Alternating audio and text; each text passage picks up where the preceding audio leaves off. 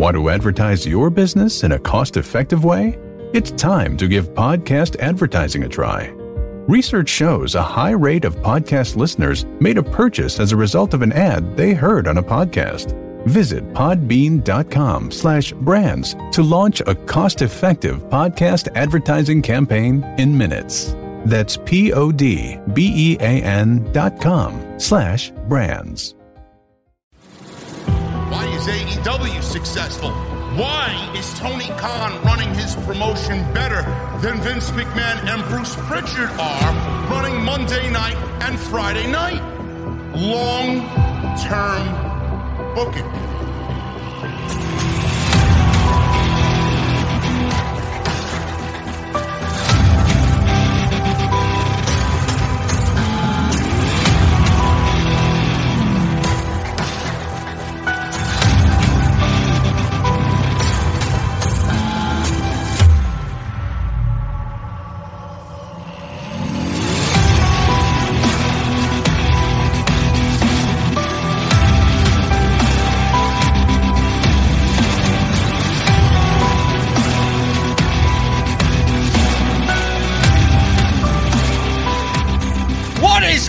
On, guys? Thank you so very much for joining me right here on Off the Script. This is your day one post show for January 1st, 2022.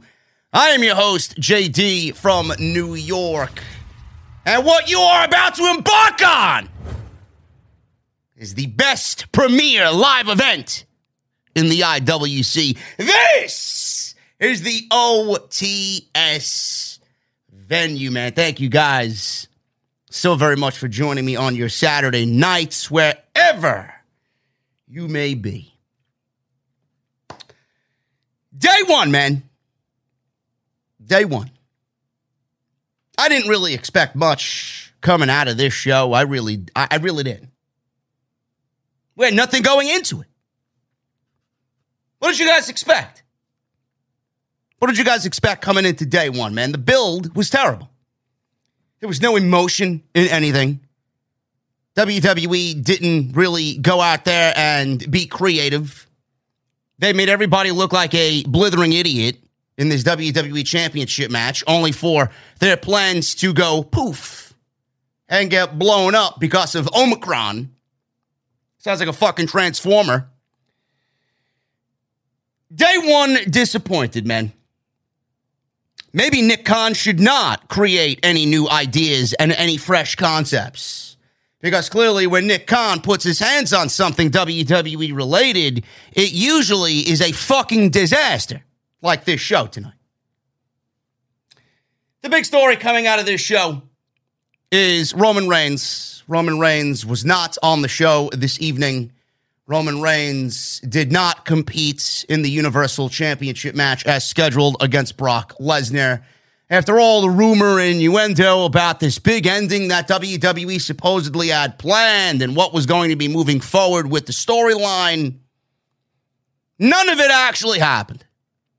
None of it actually happened because Roman Reigns was removed from the show because he tested positive for COVID 19. This was actually broken by Ariel Helwani, and he reported this afternoon, right before the show, that WWE Universal Champion Roman Reigns tested positive for COVID 19. Reigns was not in attendance at day one, where he was scheduled to defend the Universal Championship against Brock Lesnar. Helwani added that Reigns is also fully vaccinated against COVID 19. This means that the Universal title match obviously did not take place tonight, and WWE, they changed plans on the fly because Brock Lesnar is a free agent. And Brock Lesnar can do whatever he wants via the WWE draft. He wasn't drafted to a specific brand. He went to SmackDown because that's where Brock Lesnar's services are going to be more needed. They have no roster over there. And Brock Lesnar and Fox Sports kind of go hand in hand. I don't think Fox Sports would be too pleased to know that Brock Lesnar was drafted to Monday Night Raw and not to SmackDown. So they placed him over there because there was a uh, internal network tug of war over Brock Lesnar's services. So WWE puts him in the WWE Championship match with Big E, Bobby Lashley, Seth Rollins, and Kevin Owens to make it a fatal five way for the WWE Championship. Now, I get it. I get it. There's nothing, there's nothing really WWE could do last minute. Lesnar has to work. He's contractually obligated to work. They had this big main event planned with Roman Reigns and Brock Lesnar. WWE has to give us a main event. Now, Lesnar didn't need to wrestle tonight, but people paid to be there in attendance and they paid to see Roman Reigns and Brock Lesnar. So if Brock Lesnar didn't test positive for COVID 19, then WWE felt like it would be in their best interest to use Brock Lesnar and give him to the fans as advertised. You see, when you do that, though, when you do that, yeah, you're giving the fans some of their money's worth. But on the other hand, everything that you did on WWE television is now absolutely and utterly fucking pointless. Especially with the outcome of tonight's Fatal Five Way, where Brock Lesnar is the new WWE champion. Bobby Lashley and everything that he did against all three guys leading up to this pay per view, you made every single one of them look like a fucking idiot losing, especially the WWE champion at that time, uh, Big E. Bobby Lashley beat Rollins. Kevin Owens and Big E in the same night, you could look at that and say that was a complete waste of everybody's time. And now, no doubt about it, nobody looked good coming out of that because Brock Lesnar is the new WWE champion and he's not even associated with the brand. WWE has completely destroyed Big E and his title run. It is easily the worst run of the New Day members. This was worse than Kofi Kingston's WWE Championship run. Biggie had one of the most disappointing reigns of the modern era. And I, I don't really want to sit here and blame Big E, but let's be real. WWE made Big E the WWE champion because they thought they were cool in putting the championship on somebody that the fans so desperately wanted, and then nobody showed up to support Big E as WWE champion. And I do see the chat. I do see the two 100 bombs. Thank you to Charles Matthews and thank you to Heidi Hoffman for the two $100 super chats. I love you guys very much, man. It is so great to be back. It is so great to be energized back here as the number one king in the IWC. There's nobody even close. Big E's title reign was a complete waste of fucking time. Now, I don't know why Big E's title reign was a waste of time. I didn't really look at Big E as a credible champion to begin with. I'm a fan of Big E. But let's be real Big E was, in the moment he won the WWE Championship, not ready for the WWE Championship. He gave it to him because of political reasons.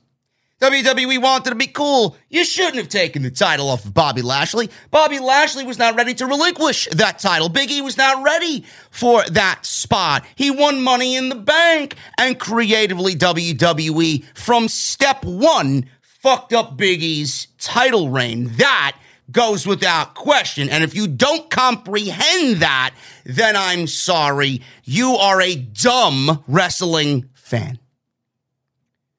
Seth Rollins has been doing the best work of his career. I actually was advocating for him to win the title, but he's not Brock Lesnar. And Kevin Owens signed the new WWE contract for three years, worth two to three million dollars per year. Everybody was like, well, maybe they give the WWE title to Kevin Owens as a thank you for re-signing with the company. No. no. That was never going to happen. WWE signed Kevin Owens to simply keep him away from AEW. And Bobby Lashley Bobby Lashley. We got three bombs. I got three bombs. I got one from Heidi. Listen, you're stopping the show, people. Heidi Hoffman, Charles Matthews, and we got Charles Matthews times two. We got two $100 super chats from Charles Matthews, man. This guy's a beast. Charles Matthews coming out of nowhere like Brock Lesnar with a fucking F5 on Big E tonight, man. Unbelievable. Thank you guys very much. I see, I see the support, guys. I love you. I love it. I got Jesse texting me about these bombs in here, bro. Thank you guys very much. Brock Lesnar is the WWE champion, and it really throws a wrench into legitimately everything. You know, for everybody that thinks that, oh, oh my God, we're going to get Bobby Lashley versus Brock Lesnar. You would think. That's not going to happen. Oh, Big, Big, E is going to get his revenge on, on, on Brock Lesnar. No, he's not. No, he's not. Big E, Seth Rollins, Kevin Owens, and Bobby Lashley got fucked tonight. Because if Big E was losing this match tonight to Brock Lesnar and losing the WWE Championship, you would have to wonder, common sense, that Big E was going to lose the WWE Championship tonight anyway to one of the original scheduled performers in that match. So who did WWE take that opportunity away from? See, that's the way I look at it. That's the way I look at it. Everybody on Monday Night Raw now is going to be without a world championship to fight over. Because what do you think is going to happen? Lesnar's going to find Monday Night Raw his new home? We got another $100 super chat in here, man. Holy shit. Bombs away, KMG with a $100 super chat. Brock Lesnar is still going to be involved in the Roman Reigns storyline. It's what WWE does with it. You see, this, and I wish Roman Reigns the best in his health. I wish Roman Reigns a speedy recovery and back on television because, God, they fucking need him. They need him, man. But this presents a very, very good outlook for WWE. It really does. This presents WWE with something new, something exciting, something fresh. And they got multiple avenues that they can now venture down. WWE can give us Brock Lesnar staying on Monday Night Raw and doing his thing while continuing his thing with Roman Reigns because, you know, like the commentary team said, he's a free agent. I'm assuming Brock Lesnar is going to have to defend that WWE championship against somebody because he is that brand's champion. We may get a match out of Lesnar against Big E. We may get our Brock Lesnar versus Bobby Lashley match. And after what we saw tonight, I mean, I think everybody's in the same boat. You want to see Bobby Lashley versus Brock Lesnar for the WWE championship. Let's be real. Or just Bobby Lashley versus Brock Lesnar in general. I mean, that's a big money match. Something that WWE should have been building since last year, but they gave Big E the WWE Championship and they fucked all those plans because they needed to do Lashley versus Goldberg. WWE could do one of those two matches. We could get a match out of Seth Rollins. We could get Brock Lesnar not doing anything on Monday Night Raw, taking the WWE Championship to Friday nights, continuing his feud with Roman Reigns and building to what I think is the best possible scenario. It is now time. It is now time to do what I'm about to tell you. You can do your Lashley versus Lesnar's at the Royal Rumble. You could do Roman Reigns versus Drew McIntyre at the Royal Rumble all roads now are leading to Lesnar versus Roman Reigns at WrestleMania. I thought it was going to I thought it was going to include Drew McIntyre in a triple threat capacity. No longer. No longer. I don't want to see that at all. Now we have a new plan of action. Now that we have a free agent with Brock Lesnar feuding with Roman Reigns, who is on SmackDown, both of which are now world champions. You guys know where I'm going with this. WWE, it is now time. It is now the time to do a true unification match.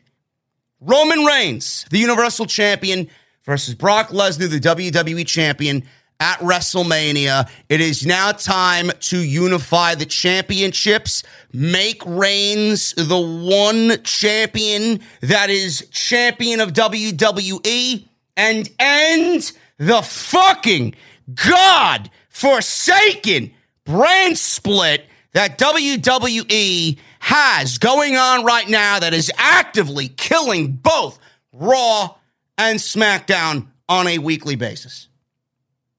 That is what we need to do now. That is the new plan of action. You've given yourself an opportunity to do that. You've done it before in the past and you've blatantly ignored it. I don't think you can get any bigger than what you got right now to end the brand split with Roman Reigns and Brock Lesnar in a unification match with both the Universal and WWE titles. That is what needs to happen. It is long overdue. It is long overdue. I cannot sit here and watch SmackDown in its current state for the rest of the year. I can't. It is absolutely fucking abhorrent television. It is terrible, terrible television. Monday Night Raw is not much better. They are fucking trash on Monday nights, just like they usually are. Rematch after rematch after rematch. There's nothing going on there. You want to fire 200 fucking people over the last two years. You've opened the door to end the brand split. Now it's time to do it because there's no bigger time for it to happen. And from that, you can fix everything else that's wrong with the fucking show. One world title, one woman's title, one set of tag team titles. It's time we go back to a normal way of life watching WWE television. One roster for Raw, one roster for SmackDown. That is it. They all share the same fucking titles and they all share the same roster. Now, WWE, you know, they could go in a completely different direction. They could go in a completely different direction, but they are not going to abandon the Roman Reigns and Brock Lesnar storyline. They're not going to do that. They are not going to do that. We could get WWE dropping the entire fucking thing because of COVID 19. Whatever we whatever we watched on television, WWE could say, you know what, we're gonna take the eraser, we're gonna erase all of it and go in a completely different direction. I saw the chat. I see you guys crying out for one name in particular. What if we get Walter? What if we get Walter getting involved and winning the Royal Rumble, and maybe he wrestles Brock Lesnar on Monday Night Raw for the WWE Championship, or maybe he wrestles Roman Reigns for the Universal Championship, or maybe Roman Reigns wins both the Universal and WWE title and then enters Walter to take down the Tribal Chief. I saw Walter's name thrown around in the chat. I don't know where he fits in there, but I find it highly unlikely that WWE would use somebody like that in this current state of which they are going in with Lesnar and Roman Reigns. At the end of the day, WWE has taken Big E's reign and everything that came along with it and fucking did absolutely nothing to enhance Big E as a performer in the company. What good did the title reign do Big E? It did nothing for Big E. Big E is just as he was before he won the WWE title, and that is a fucking fail. That goes to show you that Big E wasn't ready for the WWE Championship in that moment, but you opted to give him the championship anyway. Bobby Lashley wasn't ready to be without the WWE Championship. You opted to give it to Big E and make everybody fucking happy for 24 hours, and then they went right back to 1.5 ratings on Monday night. Which could be another reason why WWE decided to take the title off of Big E because Lesnar's the much bigger name. And that gave themselves an easy out to try and maybe put a band aid on the bleeding ratings on Monday night. But all I know is this is an ample opportunity for WWE to finally end the brand split. This is it. I am not a fan of hotshot booking, but I am also not a fan of COVID 19. WWE had no choice. It was either Lesnar or bust. So they did the right thing tonight by giving it to Brock Lesnar. Now, in WWE fashion, Just like I say about everything that they do, they do one thing that's particularly right in this in this situation, and it's all about the follow-up. Is WWE going to follow up on what they did tonight in the right way? No, they won't because they don't want to. They also don't know how to. They will not be following this up with the right thing. They will not be doing what is needed because WWE is run by a bunch of fucking idiots who don't know how to run a wrestling promotion. WWE needs to end the brand split. That's all I get out of Brock Lesnar winning the WWE Championship tonight. That's it. That's it. On top of that, day one did little to offer anything new. This was a Monday Night Raw on a Saturday night. The best match of the night was the Usos and the New Day, bar none. Bar none. We've seen it a thousand fucking times, but every time they're in the ring together, you know you're going to get a quality match out of both of those teams, as both of those teams are two of the best teams in WWE history. Becky Lynch versus Liv Morgan was the other big story coming into tonight's show. I don't give a shit what people on social media tell me. I will be giving you my thoughts because all I have is 140 characters on Twitter. But all I will tell you is this WWE failed Liv Morgan once again. Botched ending or no botch in the end.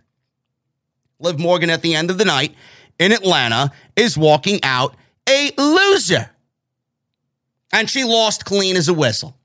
I'm sorry, I didn't see Becky Lynch's foot on the rope. She tried to, but from my vantage point with my 2020 vision, I saw Becky Lynch pin Liv Morgan clean as a fucking whistle. Goodbye, Liv Morgan. You can join Toni Storm and retire to catering. Or in this case, Toni Storm is home having homemade food because she did the right thing and quit this piece of shit company. Also, we got RK Bro and the Street Profits. Not really much there, but it's RK Bro and the Street Profits. I don't know what else to say besides that. And that was pretty much it tonight, man. Miz versus Edge was a snooze fest. What a fucking dud of a match, man. Holy shit. Where, where are all the people claiming that it was going to be just as good as MJF and CM Punk, huh? Where, where are you guys? Huh? What happened? You know what? I'm not going to fall asleep during MJF and CM Punk when they actually get into the ring, but I almost fell asleep tonight with fucking Mike Mizanin and Edge in the ring tonight. Oh my God, Beth Phoenix is back. Great. Great. Let's get it done at the Royal Rumble and give Edge something actually important to do at WrestleMania instead of wrestling fucking Maryse and Mike Mizanin. Are you fucking serious? Jesus Christ. Get it over with and move on. I don't need to sit here watching fucking snooze fests with Edge in his final year of a three year contract with WWE. You kidding me? Anyway, we're going to go over everything tonight and uh, what transpired. I appreciate you guys joining me tonight. We got 3,400 fucking people in the goddamn venue tonight, man. That makes my. That makes me smile. It really does make me smile, man. I appreciate you guys so much. Thank you so much for joining me this evening. I, I don't know if you guys knew, but I was live earlier this afternoon. Wasn't anything WWE related, but I was live with my good friend Jesse, and we talked about the Tony Khan and Big Swole situation that blew up on New Year's Eve last night.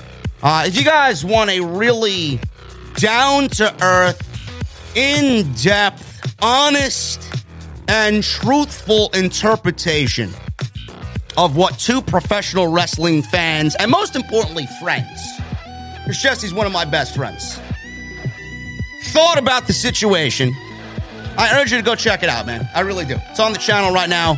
Go and check it out. It's there for you once you're done here with the day one post show. Follow me on social media, man. We are nearing 36,000 followers on Twitter. Thank you guys very much for uh, finding me interesting enough to follow on social media, man. That's Twitter and Instagram at JD from NY 206. I see the likes, man. We got 900 likes and 3,400 people in the venue, man. We got to have at least 1,500 likes on the live stream right now. So if you guys are in the chat, and have not hit the thumbs up, hit that thumbs up, man. It helps out the video tremendously and it gets the podcast and the channel in the recommended section on YouTube. Super chats are open, and as I what I've seen so far, man, we got some massive bombs already. So get your super chats in, man. Go to the bar, order your drink. The drinks are flowing. The beer is ice cold at the optimum temperature, man. And I got one hell of a beer list in the venue. So make sure you guys get your super chats in, hang out. We'll hang out at the end of the show and go over them all. You guys let me know what you thought of day one tonight, this new premiere live event that WWE gave us on New Year's Day that we had to hear about 26 fucking times tonight. Also, become a member, become a VIP, hit that join button. You guys get access to the VIP room. You guys get access to the emotes. You guys get access to those badges next to your name to show off your VIP status. Make sure you guys go and hit that join button and become a VIP right here on OTS. And tonight's show is sponsored by my great friends over at BlueChew. BlueChew.com. You guys are going to use code JD at checkout to save yourself all the hassle, man. F R E E. You're going to get a free sample on me tonight. All you guys got to do is pay the shipping handling. That's BlueChew.com. And I want to thank them once again for always sponsoring the podcast. And they are going to be with me for the rest of 2022. Awesome. Let's get into the top, man. We got the uh, day one pre show. We got a tag team match with Sheamus teaming up with Ridge Holland against Cesaro and Ricochet. This was once again on the WWE pre show for day one. Now, as far as uh, the match is concerned, I thought the match was fine. And I've been a big fan of Sheamus for a very long time, man. If you go back and look at Sheamus's body of work for 2021, he's been on Monday Night Raw the majority of the year. Sheamus has absolutely killed it as far as an in ring aspect is concerned. It's very difficult to find anybody that's been on top of his game like Sheamus has all year. And I thought he did a fantastic job all year. And that is continuing in 2022. I don't like the pairing with Ridge Holland. I do and I don't at the same time. I majority don't like it because I honestly feel that Ridge Holland is not getting over by being paired with Sheamus because all WWE is doing is pretty much focusing on Sheamus and not really doing much of anything to enhance Ridge Holland. Ridge Holland comes out, yeah, he's with Sheamus. He's standing next to Sheamus, but he's coming out to Sheamus's theme music. He's got no identity. Sheamus is taking over the majority of the team. There's nothing about the team that really has me sitting there wanting to know more about Ridge Holland. He's just there. He's just there. So I don't like the pairing because I feel like WWE is kind of given most of the workload to Sheamus, and it's not really doing anything to get Ridge Holland over. Ridge Holland has no identity. Cesaro is always going to be a fan favorite because of his work rate.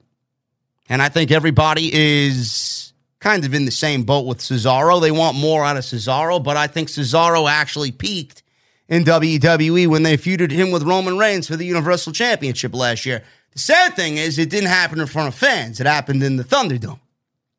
So hopefully, maybe WWE goes back and kind of builds Cesaro up in that uh, real baby face role that he thrived so well in in that feud with Roman Reigns. Ricochet is another guy, man. Ricochet you know, you, you can sit here and talk about the diversity that Big Swole and Tony Khan were talking about in AEW. But with Ricochet, it's a situation where we know he is fantastic at what he does. And we know it's a situation that he deserves an opportunity to showcase that in front of more people with different opponents he deserves to be placed in championship opportunities. We know how good he is, and WWE hasn't given him the opportunity to do that. Is 2022 going to be a different story for Ricochet? I highly doubt it. I don't think WWE sees much value in Ricochet. I could sit here and tell you that WWE doesn't like the type of guy that Ricochet is. He's too flippy, he's too divey, he's too small, you know. But what it boils down to is Ricochet is a Triple H guy. He's a Paul Levesque guy. I mean, Paul Levesque is even in his theme music when he says the one and only. Who do you think that is? It's Paul Levesque. It's Triple H. So I don't think Ricochet is going really much of anywhere on SmackDown because WWE has actively been trying to erase everything that Paul Levesque has done, and Ricochet just happens to be there, and WWE, in their best interest, is not going to do anything with Ricochet. That's just the way I see it. Now, I've been right on many occasions, man. I even said on Friday night when we watched Toni Storm and Charlotte Flair in that championship match, I felt like that was it for Toni Storm. It felt like that was her final match in WWE. And then lo and behold, she flies herself home. She quit. It's very easy to pinpoint these things, man. You just got to watch the show. But this was a great match. And this really highlighted again how great Sheamus has been. Now, the story of the match Holland suffered a legit injury within the first few minutes of this match, and they immediately took him out of the match. What was diagnosed as a broken nose. Ridge Holland broke his nose. Ridge Holland also came back from an injury before he got drafted to SmackDown. Ridge Holland also appears to be made of fucking glass because every time this guy steps in the ring, he's also getting hurt. That's not really going to instill confidence in WWE because I'm sure they're aware of his injury in NXT and now here he is breaking his nose. But this wasn't really his fault. This was just a wrong place at a wrong time situation. And the spot was absolutely fucking brutal. It was just a miscue on Ricochet's behalf. But that's what happens when you get in the ring. So the faces had the early advantage here. Cesaro caught Holland, slammed him down. Ricochet tagged in. Fans were loving Ricochet. Uh, Cesaro assisted Ricochet in hitting a standing shooting star press for a near fall. Ricochet's knee connected or boot connected with Holland's face on the landing. He hit Ricochet right on Holland's nose and almost like scraped his boot, the bottom of his boot, right across his face. It looked fucking bad, man. Blood was pouring out of his nose. Michael Cole noted that Ridge Holland had a broken nose and was taken to the back by the medical team. Sheamus was now left all by himself to fight these guys two on one. So Sheamus slowed the pace down with a chin lock, and Ricochet tried fighting back, but Sheamus hit an Irish curse backbreaker for a near fall. Sheamus dominated Ricochet until Cesaro got the hot tag. Cesaro ran wild, hitting a running uppercut against the barricade at ringside. Cesaro hit a flying crossbody for a near fall. He then gave Sheamus the giant swing into a sharpshooter. Sheamus fought back, made it to the bottom rope.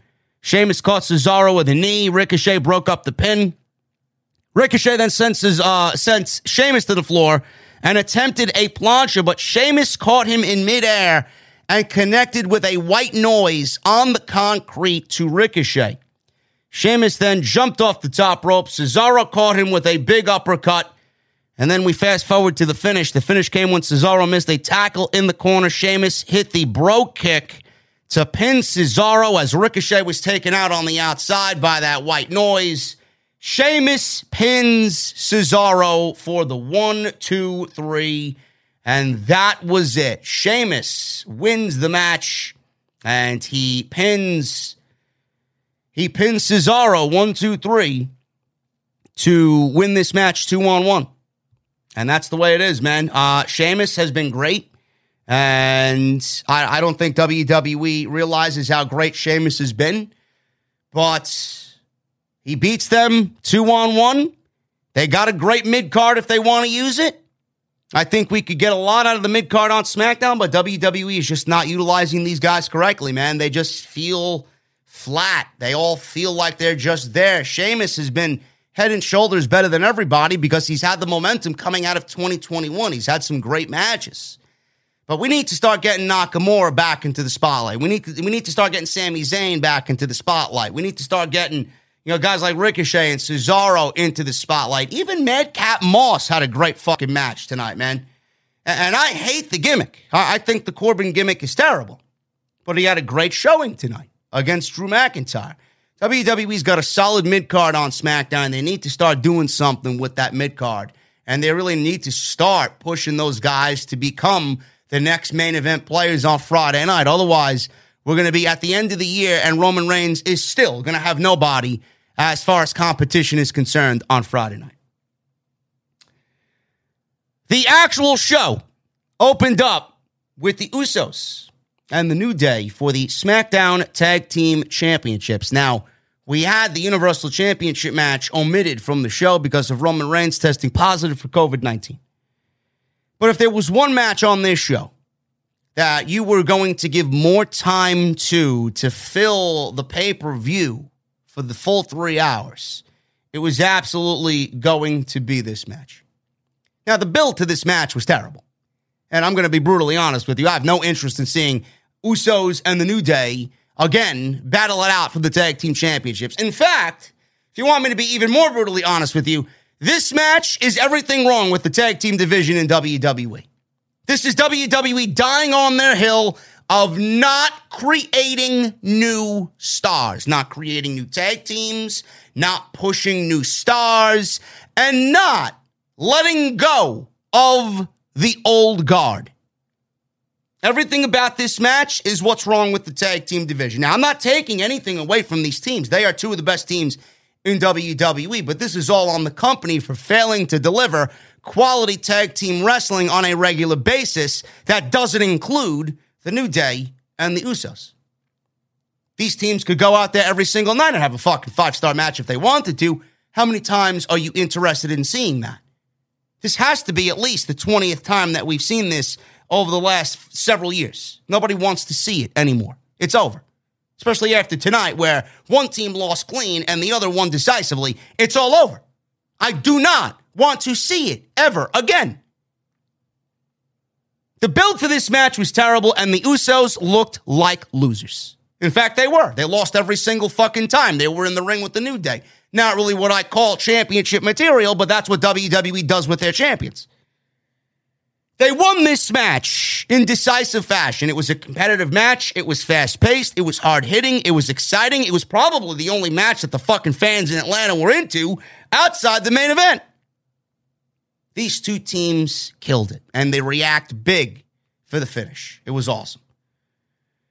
So the New Day had the early advantage. They isolated Jimmy on their side of the ring. Kofi Kingston went after Jey on the apron, allowed uh, Jimmy. This allowed Jimmy to hit a super kick. Jey then rocked Kingston with a clothesline at ringside. Usos took over and started to isolate Kofi Kingston in their portion of the ring. Jey was uh, kind of paying homage to Roman, kind of mimicking Roman in the match. Superman punch hit the Rikishi splash in the corner. He missed a second splash, and Kingston briefly fought back. The Usos regained control after knocking Woods off the apron. Jey Uso and Kofi Kingston fought on top. Kingston knocked Jey off and hit a DDT. King Woods gets the hot tag. He ran wild on Jimmy, hit his rolling clothesline on Jimmy, and a drop kick to the back of Jey's neck. Woods then hit a side rush and leg sweep on Jimmy. Jey jumped in in uh, in the ring and he got a drop kick to save his brother Jimmy, then slammed Woods outside on the announce table. Jimmy and Jey gave Woods an assisted Samoan drop for a near fall back in the ring. Kingston tagged in, hit a double foot stomp. He went for a cover, got a two count. He followed that up with a boom drop, set up for trouble in paradise, but Jey countered with a super kick. Jimmy hit the splash off the top for another close near fall. Fans were breaking out into loud chants of this is awesome. And it definitely was. Jimmy attacked Kingston's leg. Locked on a half crab submission. Kingston made it to the ropes. Woods then dragged Jimmy out of the ring. Kingston and Jey went back and forth, back and forth with near falls. So none of them got the victory off of several near fall attempts. Kingston hit the SOS for another near fall. New Day then hit their finishing move. I don't know what they call it, but it's the backbreaker double foot stop combo off the top rope. That got a near fall. Usos fought back, hit a double super kick on Kingston. They followed up with a double diving Uso splash off the top rope simultaneously on Kofi Kingston. Woods broke up the attempt. This was getting great. Down to the nitty gritty, man. It was anybody's game at this point.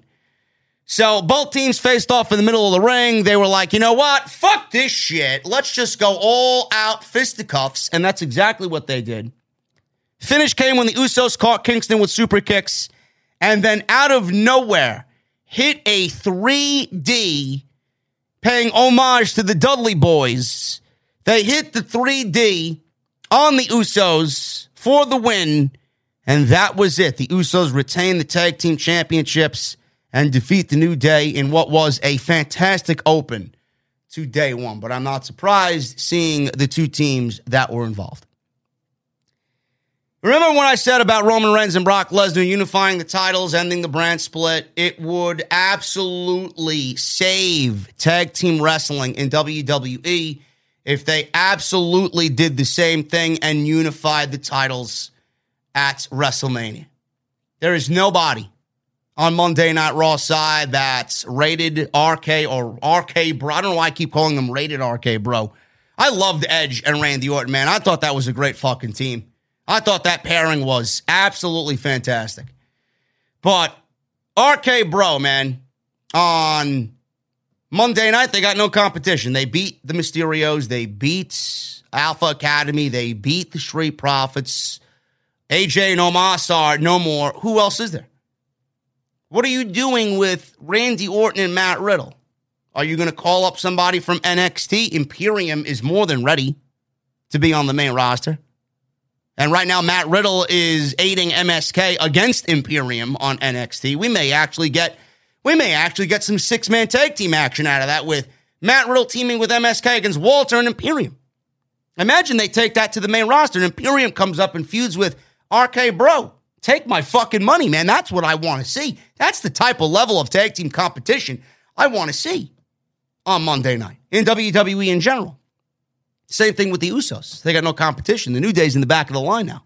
Who do the Usos have on Friday night to defend those tag team championships against? Nobody. So what are we doing? What are we doing with tag team wrestling and what are we doing with the tag team titles in WWE? Just like Reigns and Lesnar with a possible unification match, which is the best possible so- solution to end all of WWE's problems. You got to do the same thing with the tag team titles, man. Usos versus RK Bro at WrestleMania, unify the championships. That's what you got to do. That's what needs to be done. None of these teams have any competition. And if you want something different outside of the Usos and the New Day, WWE needs to start listening to me because I've been preaching this for the last seven fucking years. It is the only thing that is going to save tag team wrestling in WWE.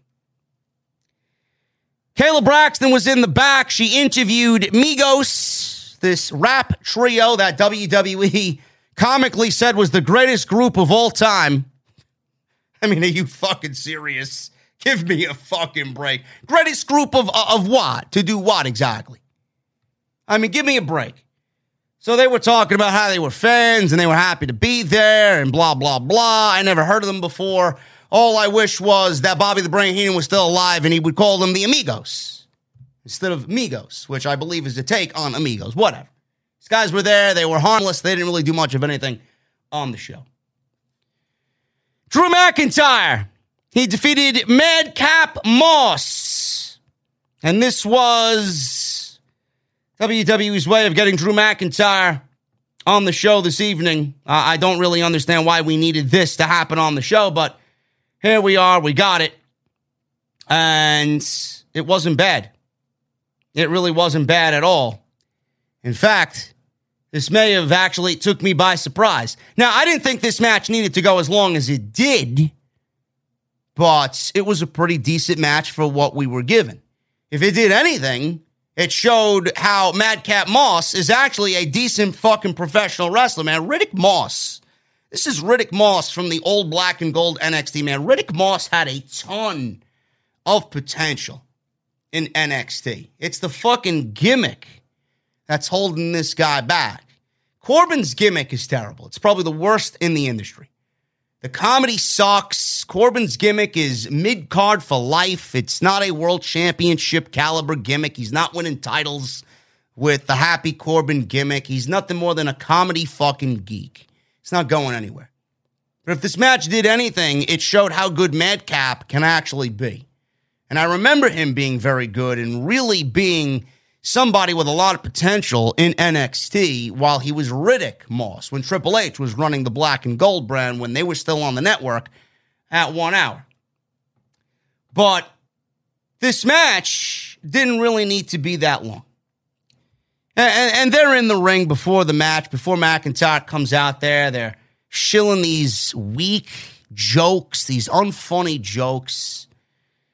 Corbin gets in there and says he was going to watch his good friend and the funniest man he's ever met beat Drew McIntyre tonight. Moss says in the U.S., people here, they associate goats with the greatest of all time. Goat equals greatest of all time.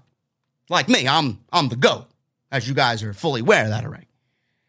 Whereas in Scotland, a goat is McIntyre's prom date, he says. I don't know who finds this to be funny. I don't know if anybody's in the fucking chat that finds this to be funny, man. Please reveal yourself, man. I'll give you a fucking free shot at the uh, at the bar in the venue. Seriously.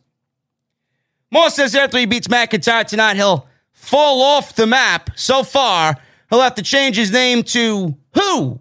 McIntyre. Again, I, uh, I I did not laugh at any of this. I, I actually find it to be quite pathetic. I'd love to know who's writing these fucking jokes, man. Who's writing this material? Seriously. This is what I call bombing at the comedy club.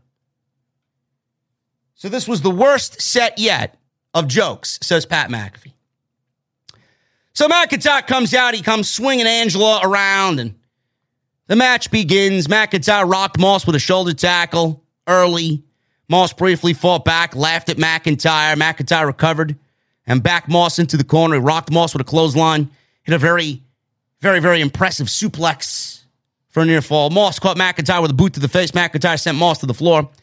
Corbin, happy Corbin, you know, Happy Corbin that called me one of the dumbest human beings on planet Earth. Happy Corbin, right? Meanwhile, this guy's standing there with a top hat collection, a Rolex collection, and a fucking gimmick that is the worst in the industry. So good for you, Corbin. Um, he was on the outside. He tried to distract McIntyre. He did. Moss took over. Moss landed a shoulder tackle for a near fall, slowed the pace down with the, you guessed it, a chin lock. Always slowing the match down with a chin lock. That's all they know. McIntyre fought back after Moss missed a tackle in the corner. He had a uh, move with the middle turnbuckle. McIntyre hit a neck breaker, went for a future shock DDT. Moss fought back. McIntyre hit a pop up power bomb, which looked really good for a near fall. McIntyre went for a crossbody, but Moss caught him. This was the best part of the match. McIntyre went for a crossbody. Moss caught him.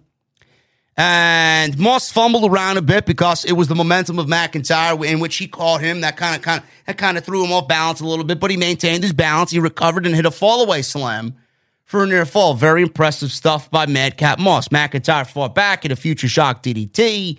Moss caught McIntyre in a tree of woe, but McIntyre countered with a overhead suplex in the tree of woe position. We've seen that from him before. McIntyre went for the Claymore. Moss countered with a kick to the face. McIntyre recovered. He did the three, two, one, and Claymore. No more Madcap Moss. McIntyre wins in a very uh, long match for Madcap standards that didn't need to go as long as it did, but McIntyre gets the very predictable win here at day one. In the back, Megan Morant interviewed Kevin Owens. He wasn't happy that they added Brock Lesnar to the main event. I mean, I don't know why anybody would be happy about adding Brock Lesnar to the ma- to the main event. It's just common sense. He said Rollins and Owens would work together until it's just them. And then he promised that he would take out Lesnar. And he's been paying attention to how Lesnar has treated his best friend, his soulmate, Sami Zayn. So good on KO, man. He's trying to make some sense about, you know, their little history there and how he wants to get back at Lesnar, and he has no real history with Brock Lesnar, but he wants to get back at Lesnar because Lesnar's been bullying his best friend Sami Zayn. So I like the fact that Kevin Owens threw that in there. We go from Madcap Moss and Drew McIntyre to the Raw Tag Team Championship match. RK Bro. And they're led to the ring by the Amigos. Amigos. They went and defended the tag team championships of Monday Night Raw against the Street Profits, and they win in 11 minutes. This was actually the finals of the RK Baronament, if you guys are aware.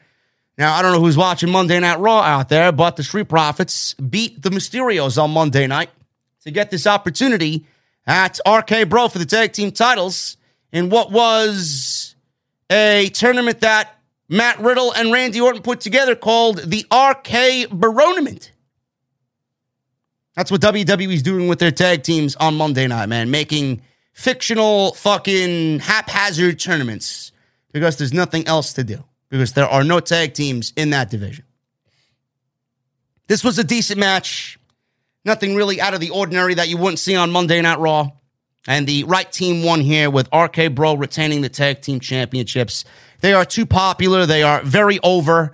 And I do not think it's time to break them up. But you do start to get the sense with Randy Orton and Matt Riddle that they are probably going to be each other's opponent at WrestleMania. Unless WWE does something, like I said, and unifies the tag team titles, I don't see why we would have RK Bro, you know, not break up. I don't see WWE doing anything drastic and fun and new and exciting with the tag team titles. So, in my honest opinion, the best match at WrestleMania would be them breaking up and Matt Riddle getting a big victory at WrestleMania over Randy Orton. And Randy Orton going back to being a heel and him going right, or I should say, slithering himself back into world title contention at the top of the Monday Night Raw card, where he belongs. Same thing with Matt Riddle.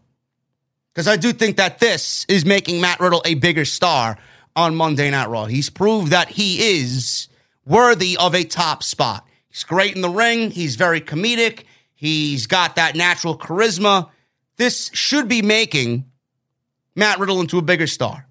And I think they are each other's best opponent at WrestleMania. If WWE doesn't want to do anything as far as making the tag team division better or fixing the tag team division in WWE.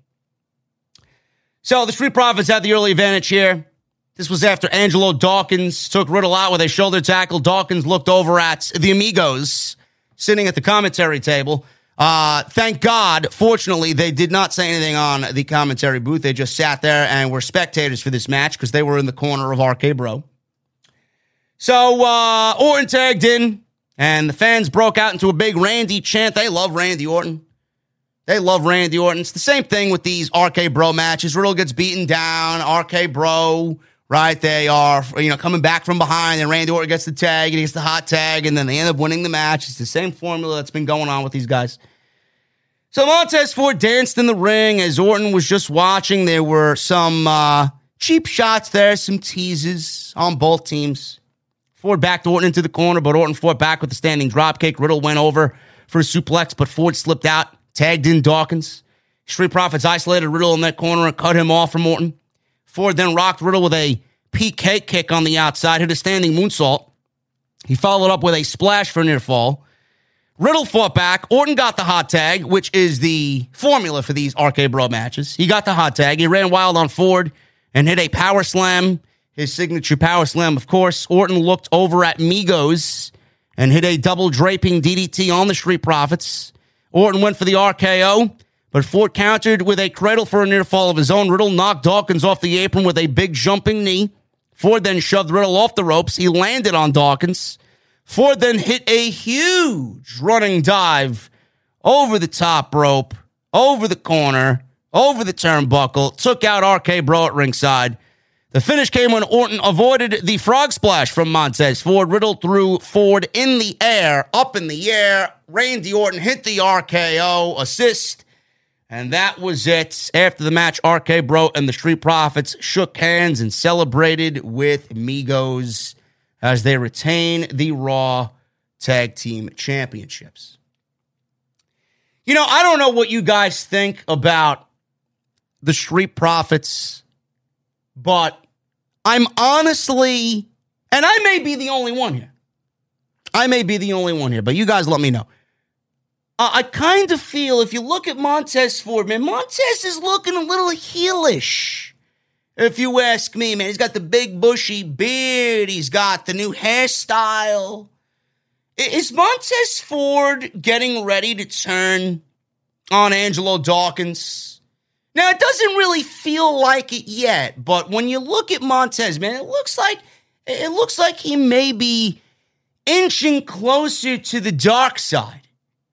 Now, I don't know how, how that's going to work out. I mean, that's a terrible decision in itself. I mean, if Montez Ford goes on and leaves the Street Profits, then Angelo Dawkins is pretty much going to be on Nick Khan's cut list. I mean, there's, there's no hope for Angelo Dawkins, and I think, I think he's very well aware of that.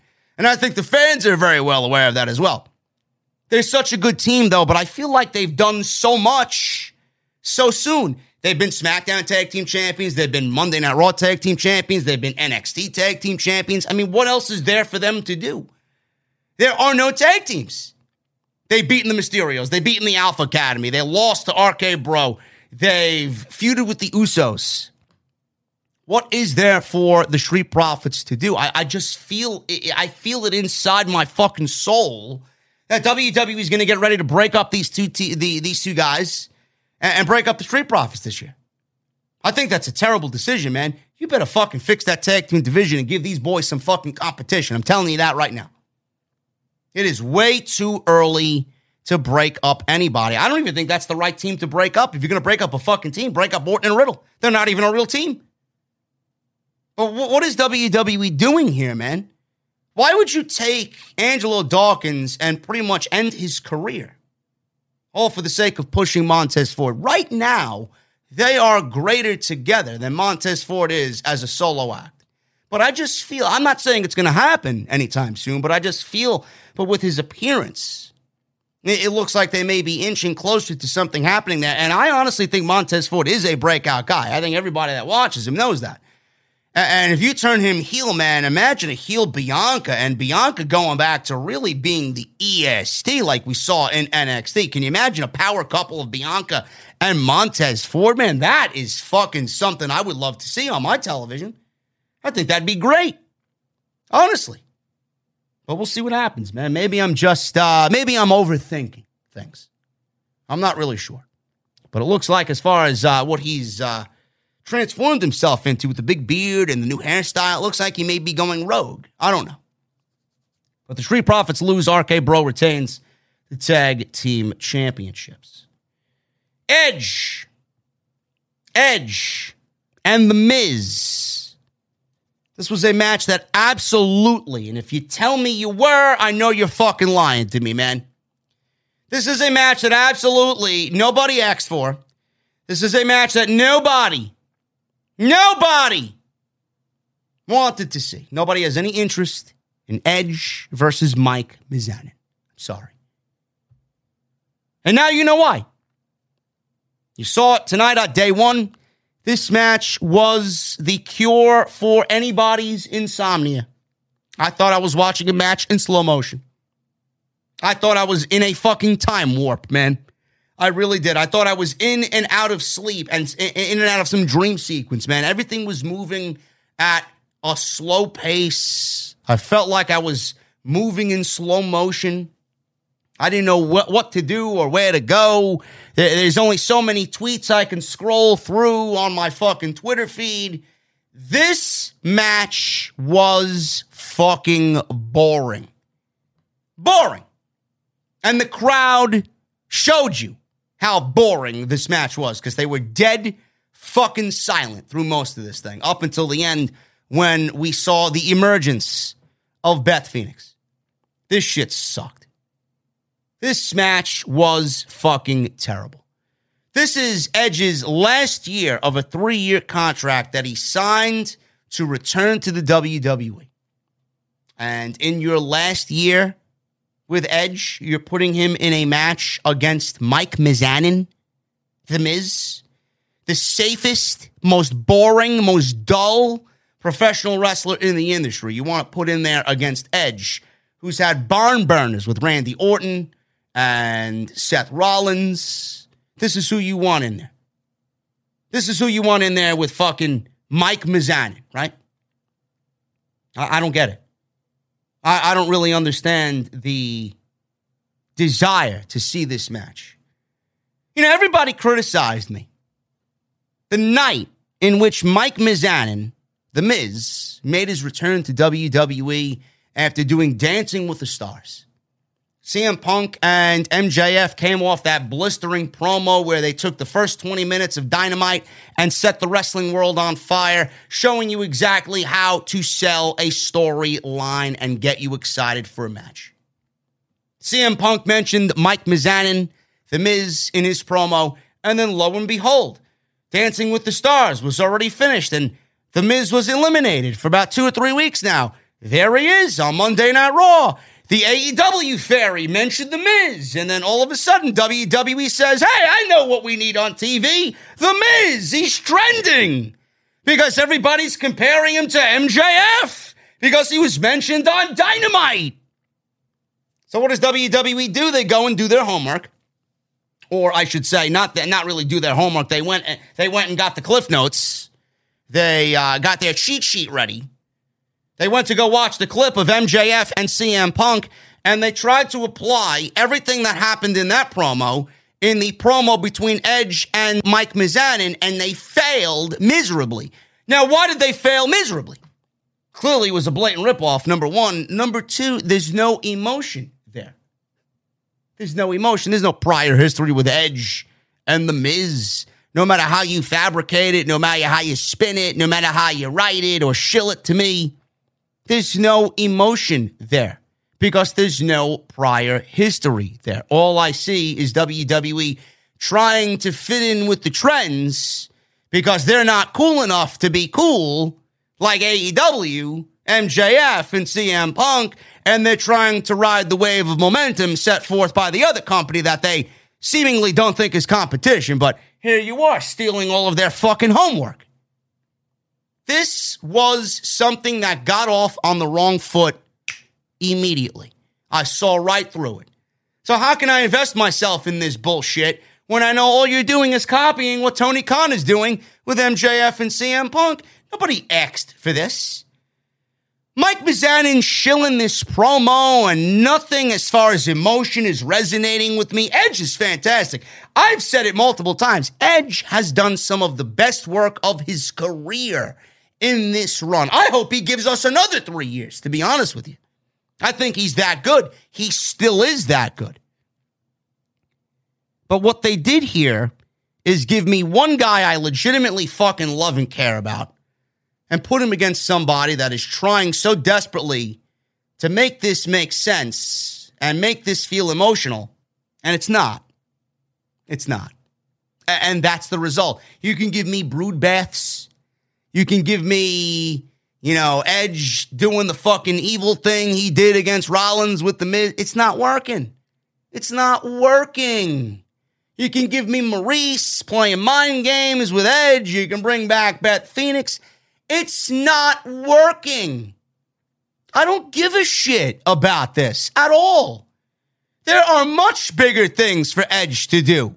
And I hope that's the fucking plan going into WrestleMania because I could give you a list of four different fucking guys I want to see Edge wrestle at WrestleMania, and none of them are Mike Mizanin, and none of them include teaming with his wife.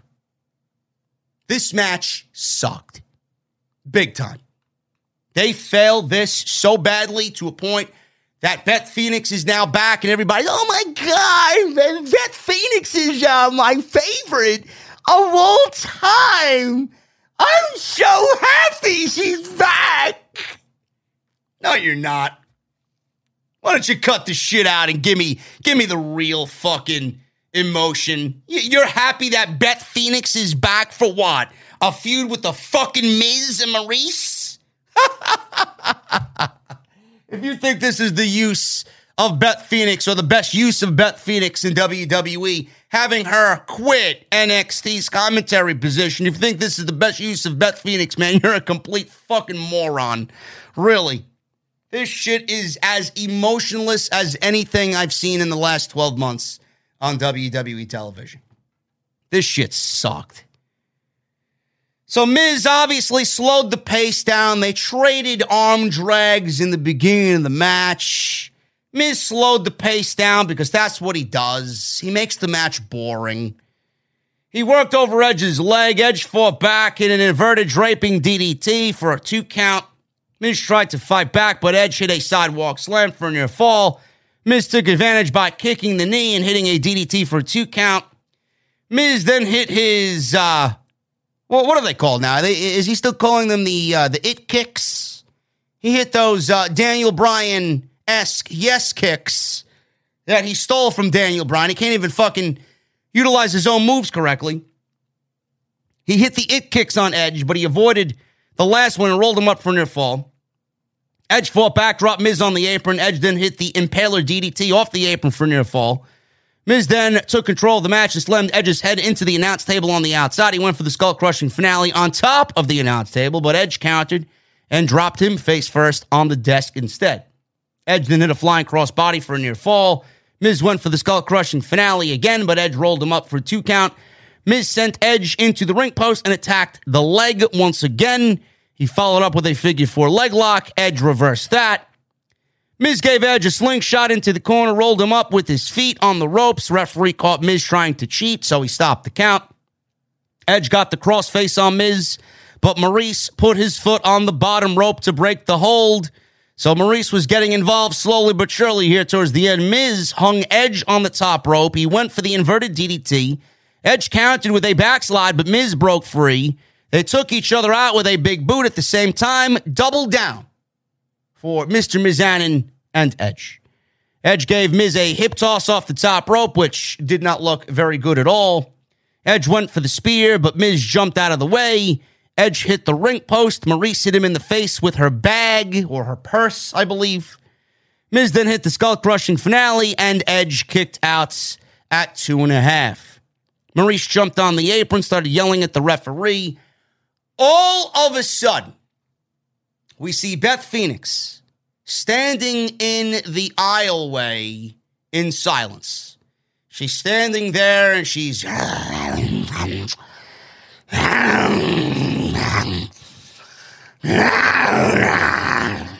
She's looking around like she's fucking Wolverine, man, like she's the Tasmanian devil looking to fucking feast on somebody.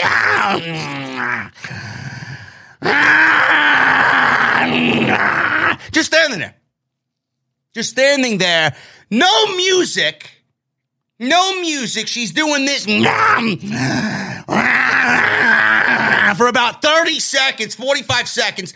Then all of a sudden, Kevin Dunn decides to play her fucking theme music. And then she walks down the aisle. I don't know what happened there, but maybe Kevin Dunn apparently fell asleep, man. Maybe he forgot what Beth Phoenix's theme music was. I don't know. But it looked fucking awkward, I'll tell you that. She's standing there making these fucking faces, man. Forcing herself to look angry with no fucking theme music. All of a sudden, her theme music hits and then she starts walking down the aisle. I don't know whose mistake it was, man. Maybe Kevin Dunn fell asleep. Maybe Beth Phoenix jumped the gun and came out early and they didn't know. I, I have no idea. I have no idea. But she walks down the aisle and Beth Phoenix appeared there. She stood there for several moments. Her music hit. She walks down the aisle. Maryse ran away. Miz was yelling at Phoenix. Edge then hit the spear with his wife's distraction. Edge gets the victory over Mike Mizanin with the spear. Edge and Phoenix posed in the ring after the match. And that was it. Uh, listen, whoever is uh, in charge of this feud and booking this feud, I, I have one request for you guys. I got one simple fucking request, man. Uh, let's end it. Let's move on. Uh, Beth Phoenix is back. We got, uh, by my estimation, we got about four weeks till the Royal Rumble, right? We do this mixed tag team match at the Royal Rumble, and we fucking end the feud. That gives you all of February, all of March, and a week in April to build Edge versus AJ Styles or Edge versus Kevin Owens at WrestleMania in Dallas. I want nothing to do with Mike Mizanin, Maryse, Edge, and Beth Phoenix. You got your tag team match now all set up and squared away, your mixed tag team match, right? Do it at the Royal Rumble or do it in Saudi, where, wherever you're going to make the most money off of it. After that, end it and move Edge on to something a little bit more important, man. This was the most unimportant match of Edge's return. This shit sucked. And I'm not even blaming him, man. Edge is a fucking legend. And he's been doing some of the best work of his entire career in this run. It's all The Miz. The Miz just emits boredom. He just is a boring pro wrestler. And there's nothing about The Miz that's entertaining. His style sucks. The Miz has the worst offense in all of pro wrestling. There's nothing about him that is engaging at all. There was one moment, one moment in the career of Mike Mizan that I absolutely was in love with the guy. And that's when he was Intercontinental Champion in 2016, feuding with Dolph Ziggler over the Intercontinental title. Mike Mizanin then, The Miz then, was absolutely fucking fantastic. The Miz that we're getting now, get him off my TV. This guy sucks. This match was fucking garbage. Complete and utter garbage. If anybody thinks otherwise, man, I don't know what the fuck you watched. I don't know what the fuck you were watching. This shit was trash. Edge deserves so much better. Becky Lynch and Liv Morgan. This was for the Raw Women's Tag Team uh, Tag Team Championships. No, one worthless title compared to the other. Man, they're, they're they're both in the same. This was for the Raw Women's Championship. Becky Lynch defending against Liv Morgan tonight at day one, man. We are going to take a look at the chat. I appreciate you guys, man. We got 3,200 fucking people in the venue, man. I got to take myself a cold beverage, man. I've been fucking rocking and rolling all night. You guys are awesome. Ah, that's good, man. That's good, man. My cold beverages are cold. You gotta love it. We got 3,200 people in the venue tonight, man. Thank you guys so very much continue coming on in. Hit that thumbs up. We got 1,274 likes on the live stream right now, man. We are almost at 1,500. Can we get to 1,500 right now?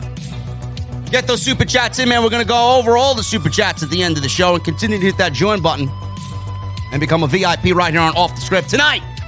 Sponsored by BlueChew. It's 2022, fellas.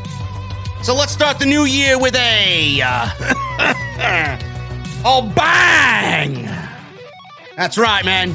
This episode tonight is sponsored by BlueChew. Guys, confidence can take you far in life.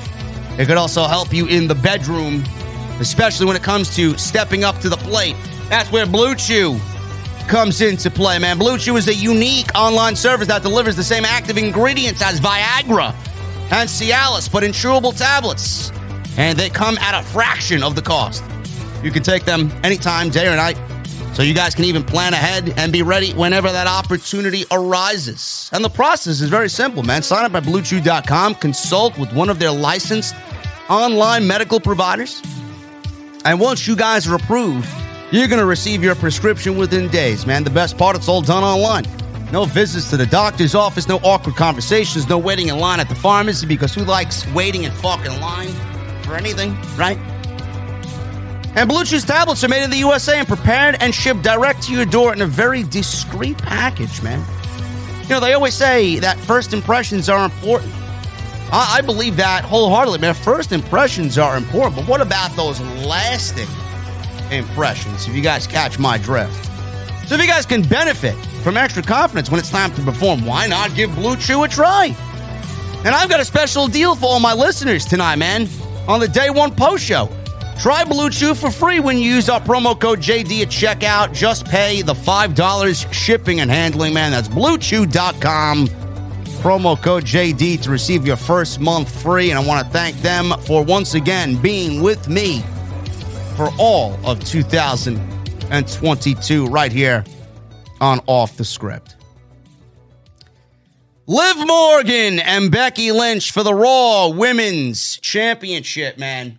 I know you guys wanted to hear my thoughts on this. I've been very vocal about this in the weeks leading up to this match. WWE and women's wrestling is in a complete dumpster fire right now. Women's wrestling in WWE is at the worst it's been since the end of the Divas era. And I mean that wholeheartedly. If you think women's wrestling in WWE is at a good place right now, you clearly aren't watching the fucking show. You're not watching the show like I am. WWE's refusal to build new stars is one of the things that's killing their division every single week. Every single week. Rhea Ripley is a fucking disaster. Charlotte Flair, Sasha Banks, Becky Lynch. These are the only three women actively on television. I'm even going to include Bianca Belair, but she don't even feel the same because she is still suffering from a 26 second burial at SummerSlam that she's still feeling right now.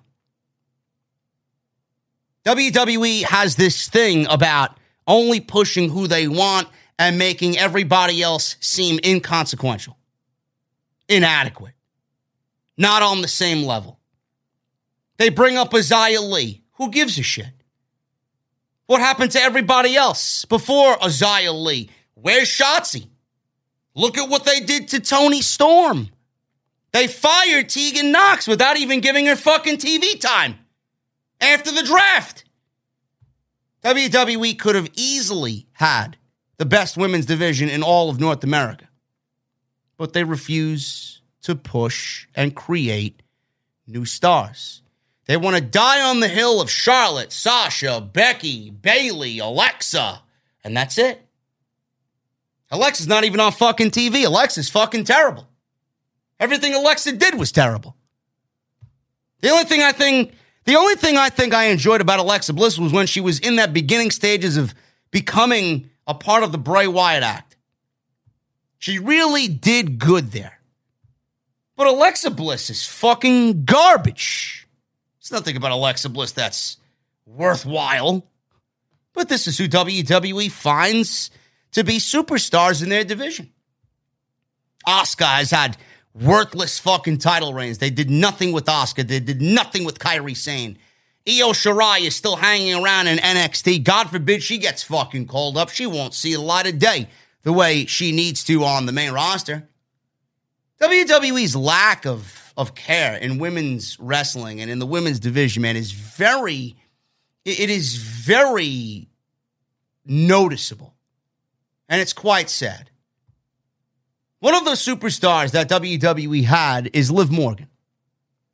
She has everything that you would want, or you would think everything that WWE would want as far as a female performer. She's beautiful. She's blonde, right? She fits all of their fucking criteria as far as what to look like, what she needs to look like. She's not too big. She's not too small. She, she knows how to wrestle. She's not bad.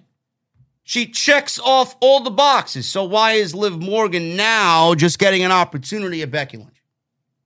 Why is Liv Morgan now just getting an opportunity at the Raw Women's Championship in a high profile title feud? This woman's never been through a contract signing. She's never fucking cut a promo for more than 30 seconds on Monday Night Raw or SmackDown, wherever she was wrestling. And this has harmed her in a way where she doesn't come off as somebody that I genuinely believe in.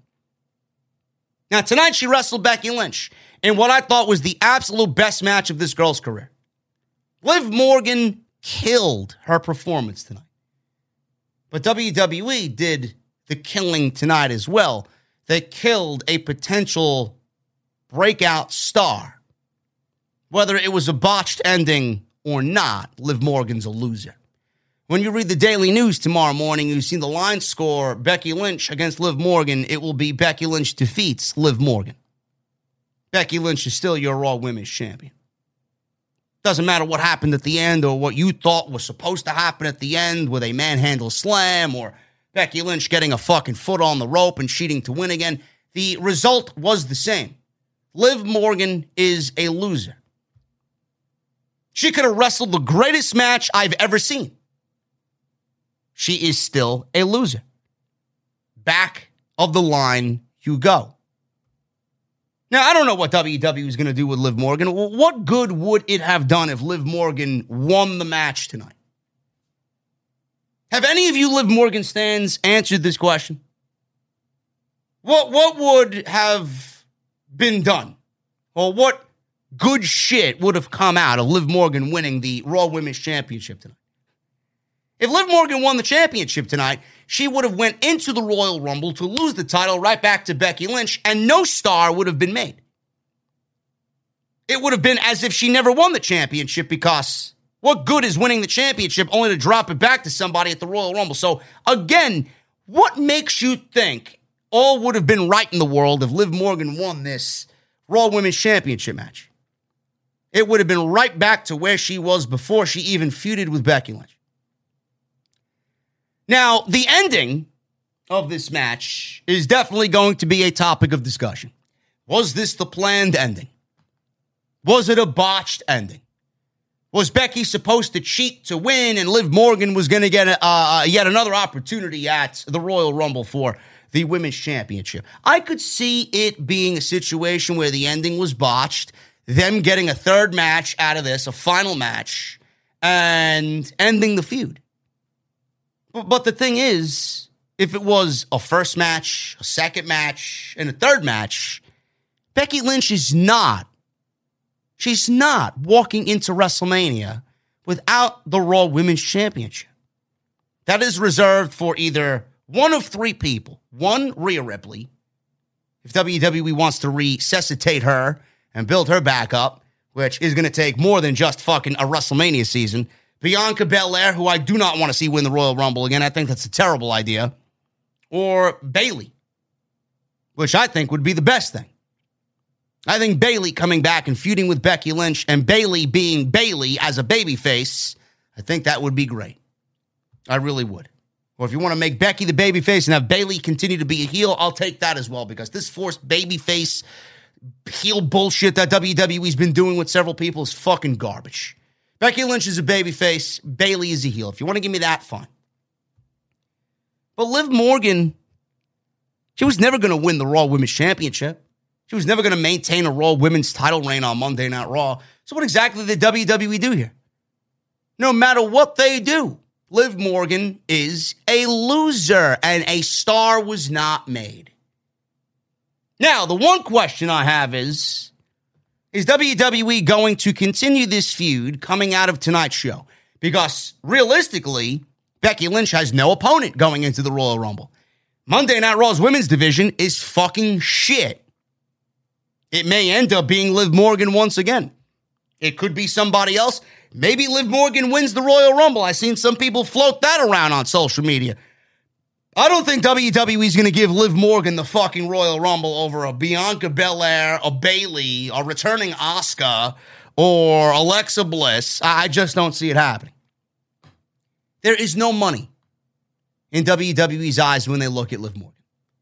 That crowd silence tonight spoke volumes. And that's not even Liv Morgan's fault. She wrestled her goddamn heart out tonight.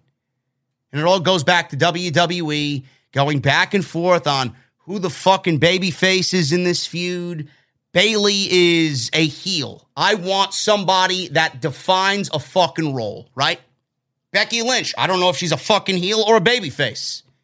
Everybody wants to cheer Becky Lynch, but then they want to cheer Liv Morgan too. And then at the end of this fucking thing, you're met with silence because the, the fans don't know who to fucking cheer for. So, what exactly are they accomplishing? It's not helping Liv Morgan out. And Becky Lynch is doing some of the worst work of her fucking career, character wise, because I don't know what the fuck she is. And it's very forced. So, at the end of the day, Liv Morgan wrestled a great match. There was a potential, maybe, possibly botched ending. So what does this mean? Are we getting another match, a third match out of this? What do you think is going to happen? Becky Lynch is not going into WrestleMania as the Raw Women's Champion? you may get your third match. You may fix this botched ending, apparently, in four weeks at the Royal Rumble, but that's it. It's over.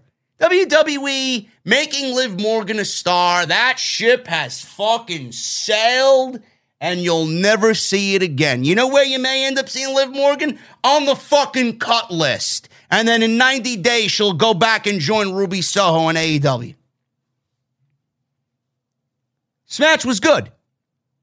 But WWE's inability to create new stars, man, it's fucking very painful.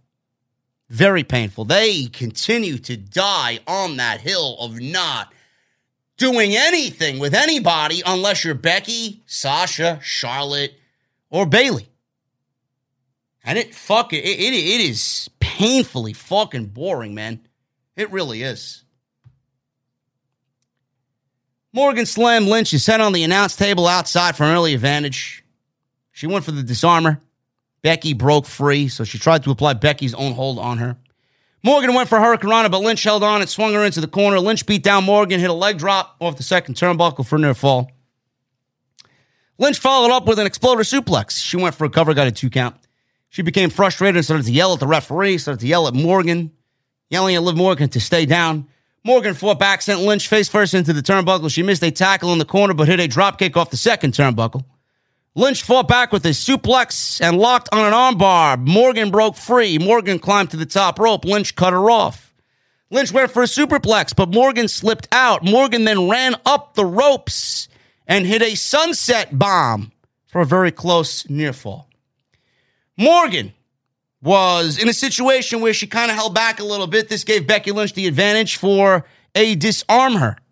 Morgan made it to the ropes, but Lynch wouldn't break the hold. Lynch was in control, slammed Morgan face first for another near fall. Lynch missed a leg drop, and Morgan hit a nice looking missile drop kick off the top rope. Lynch rolled to the floor. Morgan was frustrated, so she hit a suicide dive on Becky on the outside. Morgan threw Lynch back in the ring, but Lynch rolled out of the ring again champion's advantage here. Lynch slammed Morgan's head on the announce table now as the tides have turned from earlier in the match. Tried to win by countout. Morgan began the count, but Lynch threw her back out.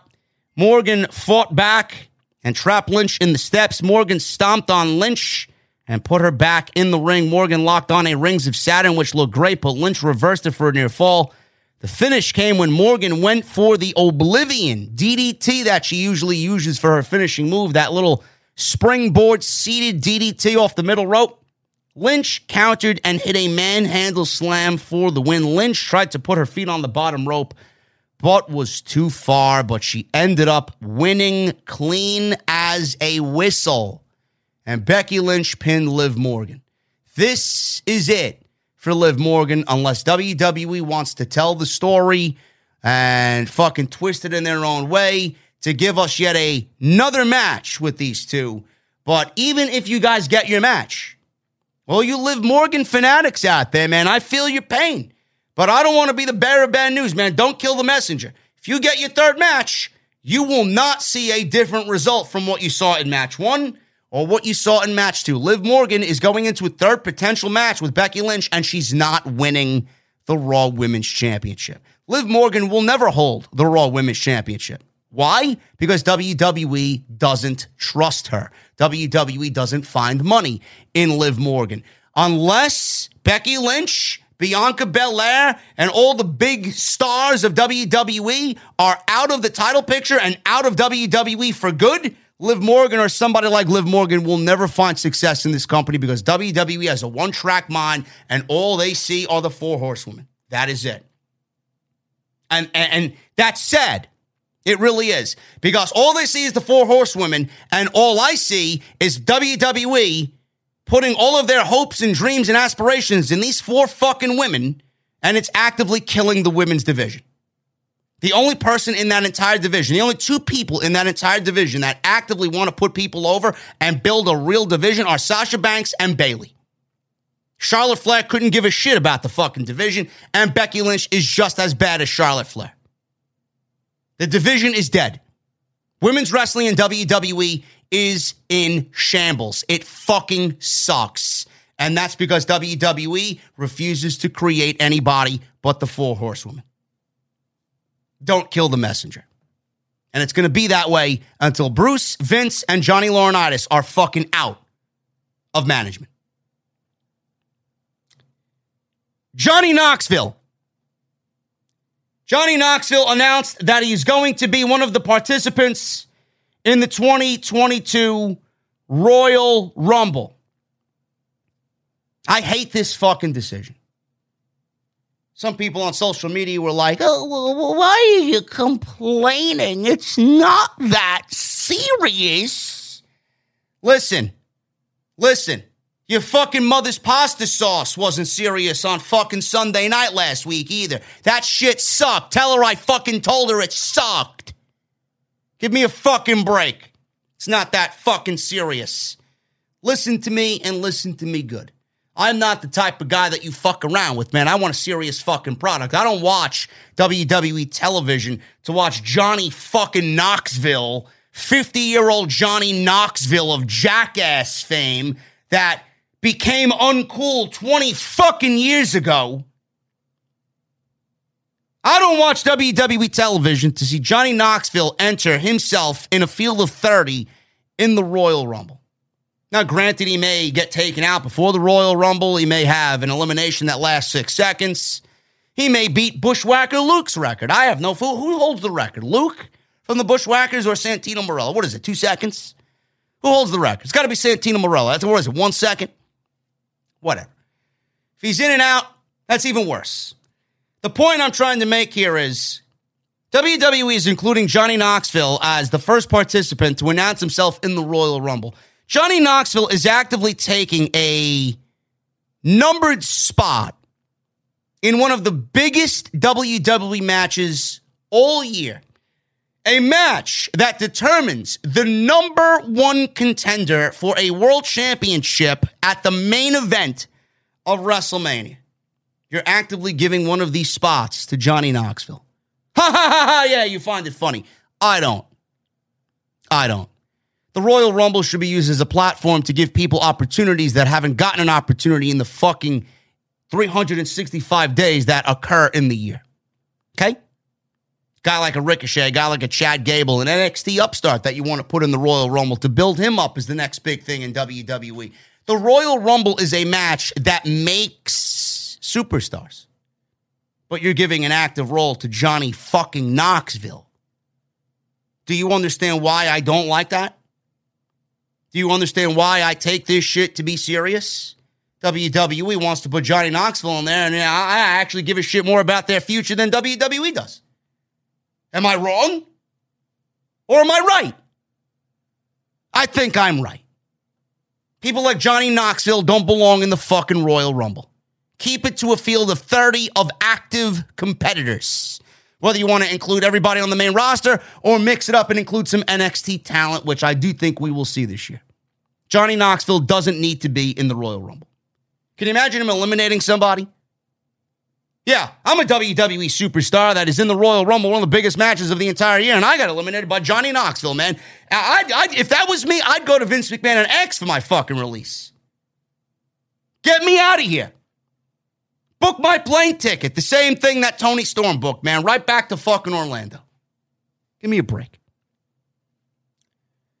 The main event Big E, Seth Rollins, Bobby Lashley, Kevin Owens, and Brock Lesnar. This was for the WWE Championship. It went 10 minutes. It was all action. It was high octane. It was hard hitting.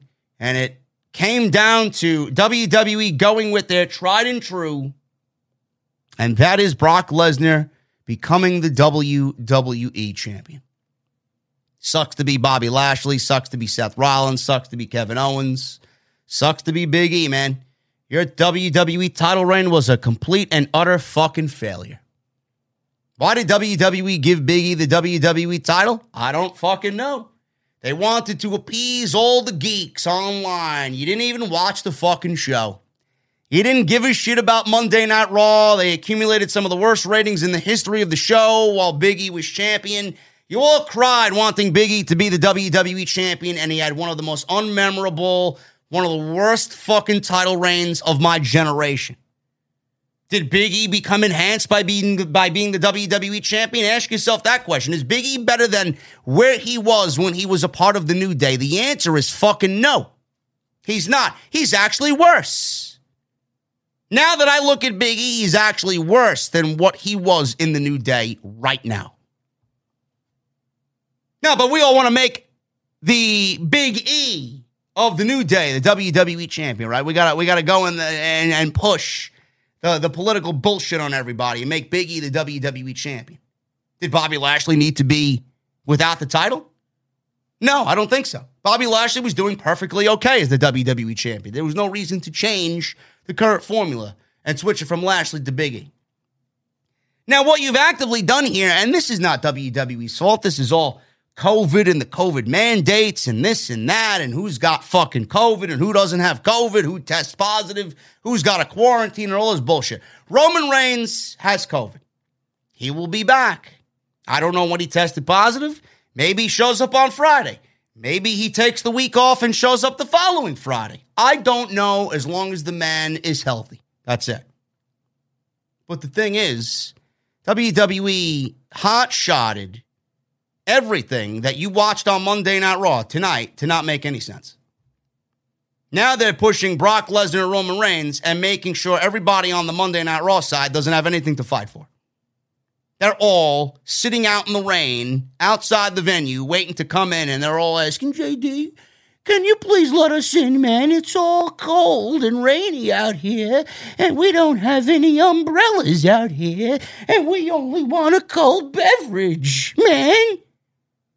It's exactly what you did to them. It's exactly what you did to Big E, Seth Rollins, Kevin Owens, and Bobby Lashley by making Brock Lesnar the WWE champion. Lesnar is the WWE champion. What do they do? I told you at the beginning of the show, I don't want to hear anybody's fucking qualms about it. I don't want to hear any complaints. I don't want to hear any bickering. I don't want to hear any of you fucking people complain to me. You want to know why? Because I'm right. And the way that I guide creative here is the best course of action. WWE is Roman Reigns. He's not relinquishing the title either, so get that out of your fucking mind. He's not relinquishing the title because of COVID, unless he's a lot worse off than what WWE is telling us, which I don't think is the case. Roman Reigns is the Universal Champion. Brock Lesnar is now the WWE Champion. This is your WrestleMania main event. Roman Reigns can defend the title against Drew McIntyre on his way to WrestleMania. Brock Lesnar, we may get a match with Big E at the Royal Rumble. We may get a match with Bobby Lashley at the Royal Rumble. Either way, Lesnar is the champion. He's not losing that title until WrestleMania. This is a unification match waiting to happen. You unify the titles, you make one world championship, and you end the brand split. This is the most perfect time to bring WWE back to a sense of normalcy. This is the most perfect time to do it. And you have COVID to thank for that. Otherwise, WWE wouldn't even have this as a thought. This is the time. The brand split is actively making the brand of WWE worse. It makes Raw worse. It makes SmackDown worse. Look at SmackDown every fucking week. There's no fucking way anybody could watch that show and tell me it's a solid two hours. Monday Night Raw is the worst show in the industry. There is no way anybody can actively tell me and come to me with facts that the brand split is helping WWE. Oh, but there will be less opportunities. No, there will not. You write the fucking show. You are in charge of what happens on the show. There is no fucking way you're going to make me and convince me that a brand split is going to be better for WWE than without a brand split. Because they've absolutely fucking killed the brand. They killed Raw, they killed SmackDown with the brand split right now. How much worse can it fucking be? This is the most perfect time to end it. That's it. I don't want to hear anything about it. If WWE doesn't do it, which I suspect that they won't because they never do what's right, they never do what's logical, they never do the thing that is the most common sense situation, they won't do it because they're afraid to. It doesn't fit into their political agenda. It doesn't fit into their Fox and USA narrative. It doesn't fit into their marketing schemes. They want to brand the fucking company as Raw and SmackDown. Those are your shows. I don't need two separate fucking brands. This is WWE. Raw on Monday, Friday on SmackDown. Give me one roster. Because what the fuck have you done to make the fucking show better with two separate rosters and all these separate titles? You've done nothing but kill the show. You haven't created any new stars. The championships are absolutely fucking worthless.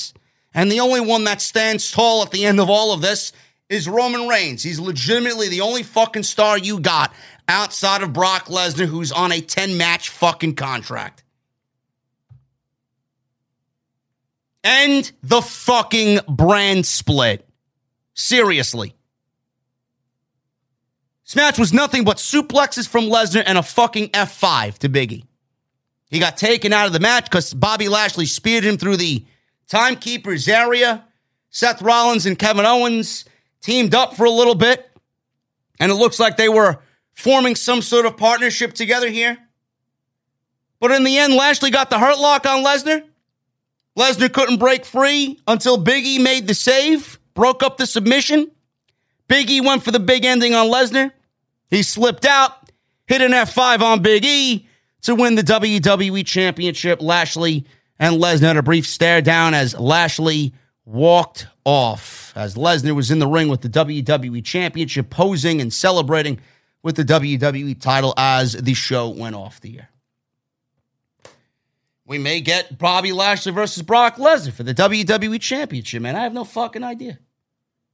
Maybe WWE just abandoned ship on the Roman Reigns and Brock Lesnar situation because of the COVID situation. I, I have no idea. They may be building towards Lashley and Lesnar at WrestleMania.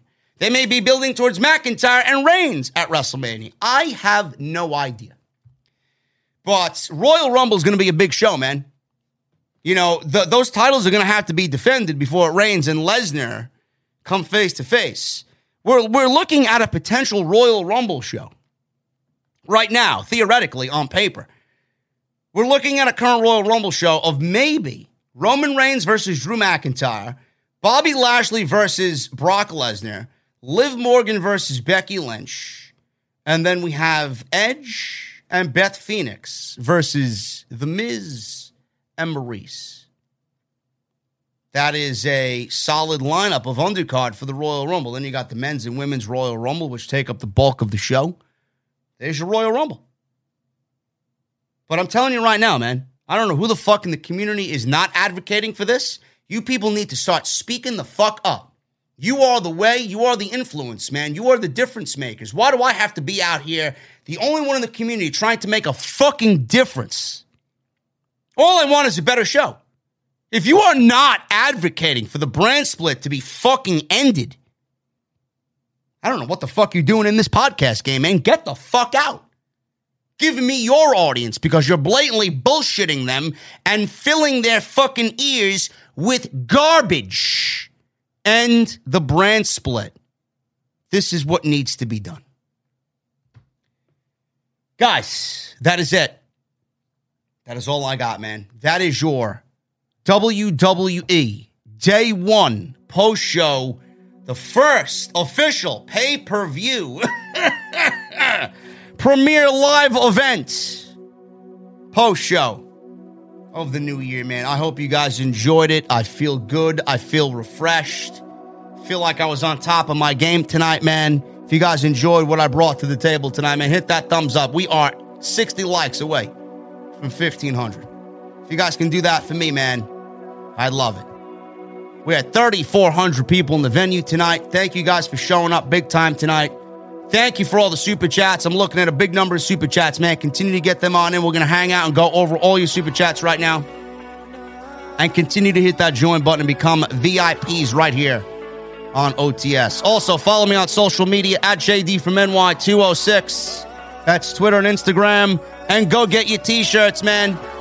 Go get your t shirts. We got some great looking merchandise on bonfire.com. We got the throwback designs, LTB long term booking in the Wolf Pack, red and black. And we got the OTS off the script throwback in the NWO black and white. All of those are available right now on bonfire.com. That is the official home of Off Script. Let's get into the super chats, guys. We are going to start at the top. We are going to start with Isaiah with a $10 super chat. Man, happy New Year, JD, and I hope you enjoyed the holidays. Genuinely shocked that Brock won as he was added into the match last minute. Makes me wonder what will happen next and if Roman would have lost. No. Roman was not going to lose. Roman was not going to lose. The the bigger question is was Big E scheduled to lose? And was Big E going to drop that title tonight? And if he was, to who? So who did Brock Lesnar take that WWE title away from theoretically? Was it Bobby Lashley? Was it Kevin Owens? Was it Seth Rollins? That's the question I have. But I'm not shocked that Lesnar won. As soon as he was added, I knew he was going to win. Because it was the only thing that made sense. And WWE is also looking at it from a ratings perspective as well on Monday night. Monday Night Raw ratings are fucking absolutely the worst right now. They can't get above a 1.5. Lesnar's going to actively bring them to, to a, a 1 8, 1 9 if he's going to show up on Monday Night Raw tomorrow uh, on, uh, on Monday. That's what's going to happen. That's why they gave him the title. Meanwhile, they're going to continue feuding Reigns and Lesnar. Reigns may actually come over to Raw. Who knows? We may get some cross branded shit going into WrestleMania. Prince G with a 499 super chat. What's up, JD? Happy New Year. Bobby versus Brock. The match books itself. AJ versus Edge or AJ versus Finn at WrestleMania. Just some thoughts. I, I like the way you think, Prince G. A- AJ versus Edge is my preferred match, but if you give me Edge versus Finn, I'm all for it. Michael Raymond with a $5 super chat. So now that Brock is champ, we can conclude that WrestleMania's main event is a title unification match. I don't know. I don't know if that's the case, man. We, we will see. It, it, should be, as I just really stated here. Uh, Walter will win the Royal Rumble and be the promised champ. No. Now, if, if Walter wins the Royal Rumble, man, I'll be fucking floored. I'd be shocked. Susan D'Ambrosio with a $10 super chat. Happy New Year, JD. What is going to happen with the Universal title and the WWE title? Do you think they will have a unification match at WrestleMania? I uh, listen, Susan. I certainly fucking hope so. I certainly fucking hope so. Tony Brown with a 499 super chat. Brock again, please. No more. Liv. Welcome back, JD. No more Liv. Tony Brown, what's wrong with you, bro? You don't consider Liv Morgan some of your booty meat. What happened? Come on, man. ECW Hardcore 07 with a $5 super chat. Welcome back, JD. Only watch the main event of day one. Unify the titles. You know what to do, brother. Absolutely. Unify the titles. Rick O'Shea with a 199 super chat. JD, look at the road, fella. 10 and 2. Bro, listen, don't tell me how to fucking drive, all right? Don't be a backseat driver like Jesse. Nobody likes a backseat driver, okay? Isaiah and Mick Swagger become new members of the OTS venue. Fellas, what are you drinking, man? Round is on me. Rick O'Shea with a 499 super chat. I, for one, look forward to Johnny Knoxville being the new WWE champ. Get this guy out of the venue. Someone kick him out, please. Get him out of here. Get him out. Hoyt Reynaldo with a 199 super chat. What is worse, Becky Summer Scam or Brock tonight? Becky, no question. Esto Fortune with a $5 Canadian. Brock should be introduced as the reigning defending New Day title run ending champion of the world. Xavier is next. Keep on rocking, JD. Uh, Brock has slayed two members of the New Day to become WWE champion, man. Uh, I guess this now makes Brock racist. Has Brock is racist began trending on social media? That's what I want to know. King Mo with a 199 super chat. Big E run was underwhelming. I'm cool with the loss. So am I, bro. I don't really mind it at all. Now it's in the follow up. WWE's got to follow it up. Charles Matthews with a 100 bomb earlier in the chat. Thank you so much, brother. Joshua Simo with a 499 super chat. No message. But then he leaves another one with a 499 super chat. WWE will fall to get Roman to be the GOAT, which he will never do due to the lack of true competition. Uh, yeah, Roman doesn't really have uh, that much competition, bro. It's right now just Lesnar and McIntyre. After that, the well is dry. I've been advocating for Walter, but I don't think WWE will do that. I'd love to see Imperium versus the Bloodline, man. I think that prints money in itself. Daniel Baez with a 9.99 super chat. Where is all the motherfuckers who use Biggie as the reason why AW wasn't diverse enough? Biggie has been booked like shit since before winning the title, and then 8-8 pin in a fatal five way where he didn't have to. I don't know, man. Uh, like I asked, uh, where is the hashtag Brock is racist? Is that trending? Is what I want to know. Bradley Robinette with a 199 super chat. Happy New Year, JD. Show sucked, I bet. Yeah, it wasn't too good, Bradley. Wasn't too good, man. Uh, Jesse in the chat says Biggie should call out WWE for not being diverse. I agree. In fact, I'm going to tweet that out right now. Is WWE diverse enough for you guys? Hashtag Brock is racist. Charles Matthews with a 100 bomb. Thank you so much again, brother.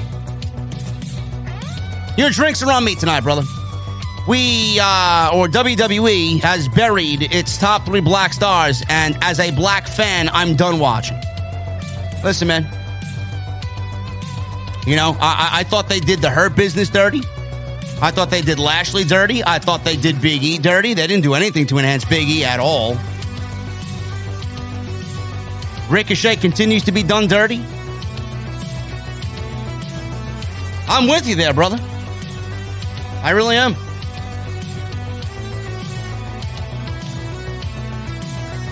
James with a $5 super chat. Toni Storm quitting WWE and paying her own way home. And Tay, Tay J versus Bunny and Ford equals better than day one. Tell me I'm wrong. OTS. I'll wait. Uh, yeah, uh, that match was very, very good on Rampage.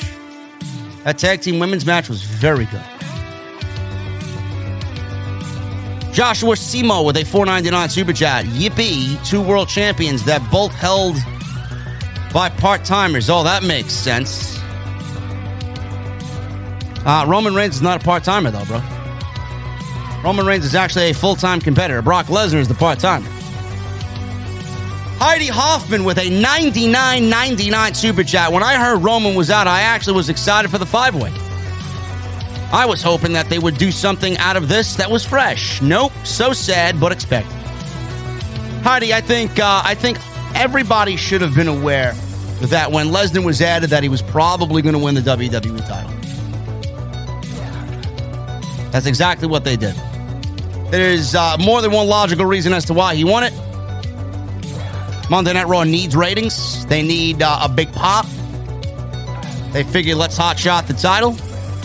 Like I said, it's all in the follow up. Is WWE going to follow this up? Continue Reigns and Lesnar, unify the titles and the brand split. This is the perfect time to do it. I don't want to hear any excuses anymore. Thank you for the 100 bomb, Heidi. Much, much appreciated.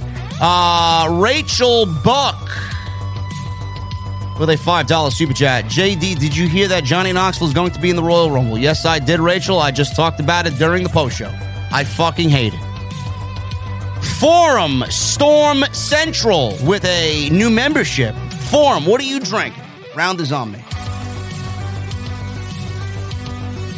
Shakoy with the $2 super chat. Why was that main event so short? Because Lesnar needed to be somewhere and he needed to be out before 11 p.m. KMG with a $100 super chat. Thank you so much, brother. Day one was mid. Brock winning the title made zero sense. Bombs away. Thank you so much, man. What are you drinking tonight, man? Because your rounds are on me. Thank you so much for your generosity. Jerry Ramey with a $50 super chat. JD WWE could have done anything other than what they did Owens would have been phenomenal. Lesnar was nowhere near the WWE title. It's just like Money in the Bank 2019. Lesnar's been doing the same since his 2017 title reign. Same crap for five years. Uh, Jerry, they don't know. Uh, they don't know how to create new stars. They don't have the ability to do that, bro. So if something presents itself to WWE that they are comfortable and familiar with, they're going to go with that. their head fucking explodes when they have to start thinking about pushing new talent or pushing new superstars. They won't do it. They will not do it. Raven with two $5 UK super chats. Can't believe Edge had to bring back Brood to fight fucking Miz. And look at the people that's fighting at this pay per view. We would get most of this matches in 2016. Where are the new stars? Bro, they had to bring uh, Edge back with the Brood just to make the fucking Miz feud uh, worthwhile or I should say, it's not even worthwhile. Salvage whatever the fuck was left of it because it was completely shit. Bushi Clementine with a $5 super chat. Punk's pipe bomb could be more relevant or could not be more relevant at the moment. Bro, it's more and more relevant every fucking week WWE produces television. Reverend Davey Thompson with a $5 super chat. Much more of this in WWE will need to close up shop. Happy New Year, JD, and God bless. Thank you, Davey. Anthony. I'm to butcher your fucking name here, man. C. C Cianise. with a Canadian $10 super chat. Wishing you a very happy new year, JD. You're truly the king of the IWC. Your wrestling analysis is always impeccable. Could I get a put the lotion in the baskets? Von Wagner to start 2022. JD for president. Thank you, Anthony. Much love, brother.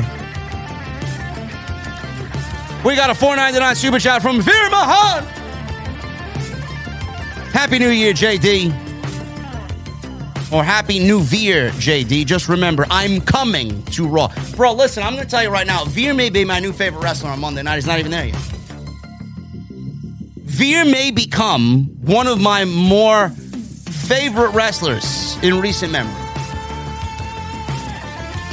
I don't know, man. Charles Matthews with another $5 super chat. Brother, listen.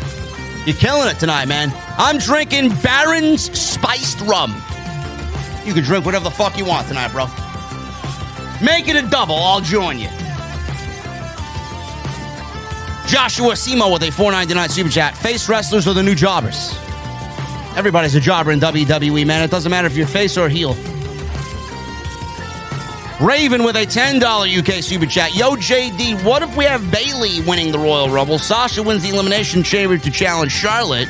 After that, Bayley comes out to challenge Charlotte too. Ed, Becky, and we have a fatal four way for both championships to unify the titles. I love it, man. Do it. Unify all the titles tag team titles, world titles, and women's titles. Man, unify it all. I love it. Let's do it. I'm on board.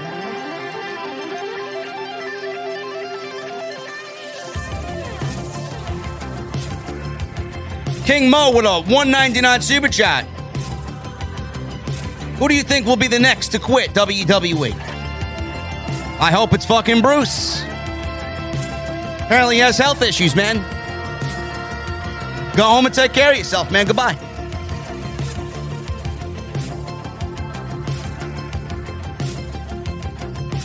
King Mo, thank you so much, man. Uh, Raging Texas, 85 with a $5 super chat. And a 99 cent super chat. Hey, JD, Happy New Year. Hey, Jesse, pass me a little bit of the bubbly. And Happy New Year to my brother Tim. Love you, bro. Stay safe. JD and Jesse, good night. Raven with a $5 super chat. Becky trying to reach the rope after pinning Liv. Lame. This company is allergic to let their wrestlers win clean. Yeah, Becky sucks. I think Becky is awful. I truly think Becky is worse than what she was in her last reign, man. She is. She is just terrible. There's nothing redeeming about Becky Lynch at all, man. She's just as bad as Charlotte. Tony Khan with a $2 super chat. I am the greatest booker in pro wrestling. Yeah, if you handled your creative like you do social media, we won't have a fucking problem. Alex Perez with a 499 super chat. JD, you scared my cat with your Beth Phoenix growls. I'm sorry, bro. I'm sorry, man. I sounded like something feral outside, man. I must have uh, scared most of the cats in the neighborhood. Mine are sleeping downstairs, though. I apologize. Give them a hug and a kiss for me. I'm sorry. Brian Bottis with a Canadian $5 super chat. In entertaining JD fashion, I need to know what an Omos versus Best versus Beth Phoenix stare down would look like. OTS for life.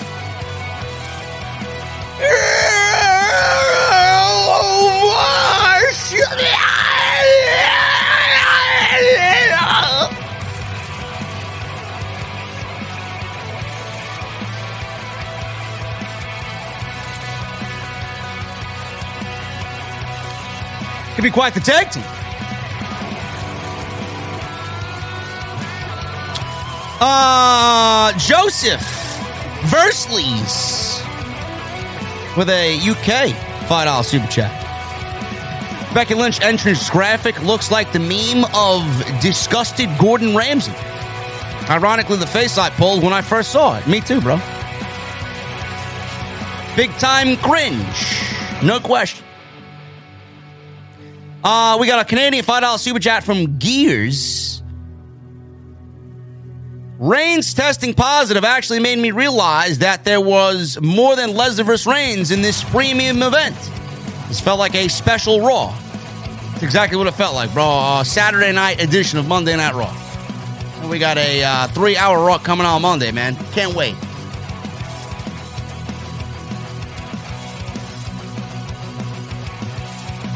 Uh, Heidi Hoffman with a 499 super chat. The Biggie burial was a given because they didn't respect the man. They just. I just hope that they will reunite the two big belts. But WWE, this is WWE. It's not happening. They need to unify those titles, man. I'm telling you right now. The best way to go about it. Uh, we got Mickey McClendon with a 499 and a 199 super chat. Tonight was the ultimate indictment on Miz's in ring skills. Edge has great matches consistently, but the one snooze fest was with Miz. That says a lot. Yes, because the Miz is fucking garbage. His in ring ability is terrible. And let's not ever compare Miz and MJF ever again. No. Ever again. Quentis Brown with a $5 super chat. PW Insider reporting that Drew McIntyre could be out with a while or be out for a while with a neck issue. If he's out, SmackDown is screwed. I hope that's not the case at all, man.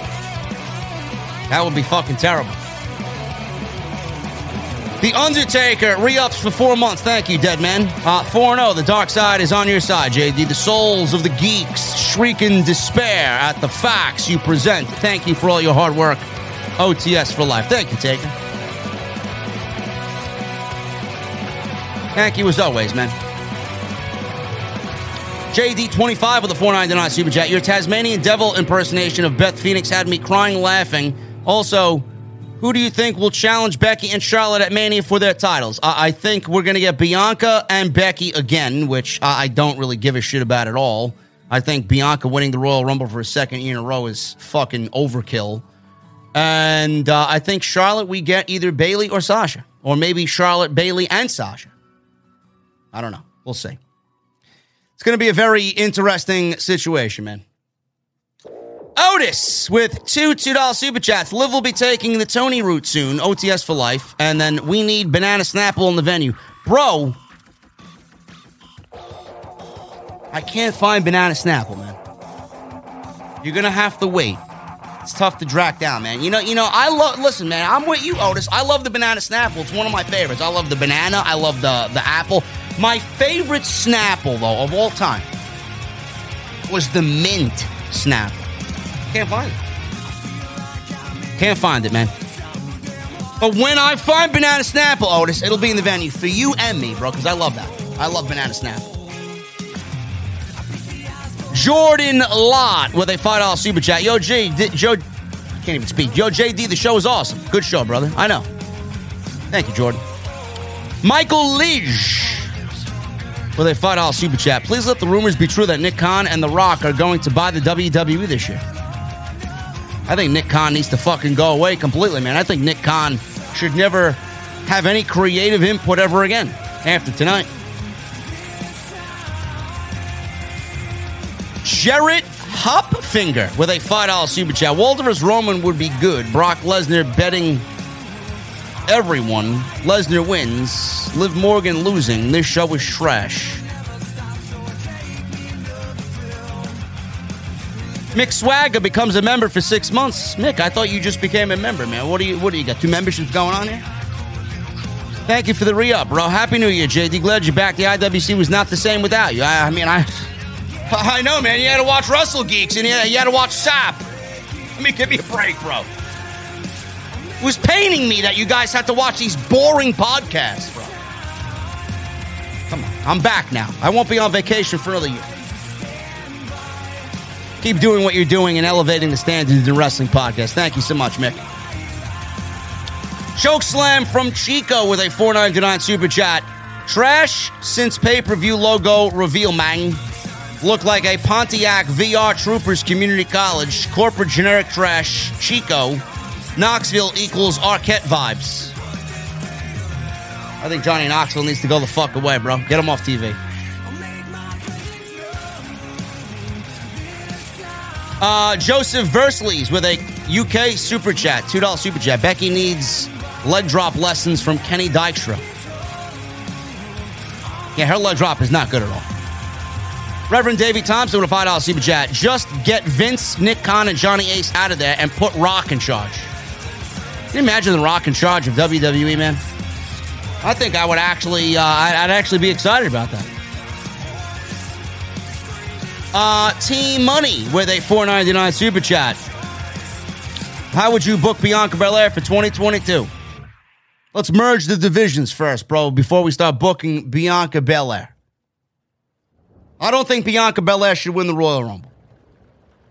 I don't. Even though I kind of feel like she's going to win the Royal Rumble and WWE is going to finish this Bianca Becky shit at WrestleMania. It's kind of a kind of a kind of a sad situation because WWE felt like Sasha couldn't get the job done, so they got to redo it with Becky. Come on, give me a break. Yeah, Bianca Belair set up for success with Sasha beating her at WrestleMania. Now, w- what difference is it going to make now that's Becky Lynch when Becky Lynch is actually worse off than Sasha Banks is? Sasha Banks is a bigger superstar than, than Becky Lynch. Becky Lynch was so great, Monday Night Raw wouldn't be getting one fucking four in the third hour. Shane Baroy with a 499 super chat. Happy New Year, JD. Another year of being a dedicated viewer. Thanks for all you do. Thank you so much, man.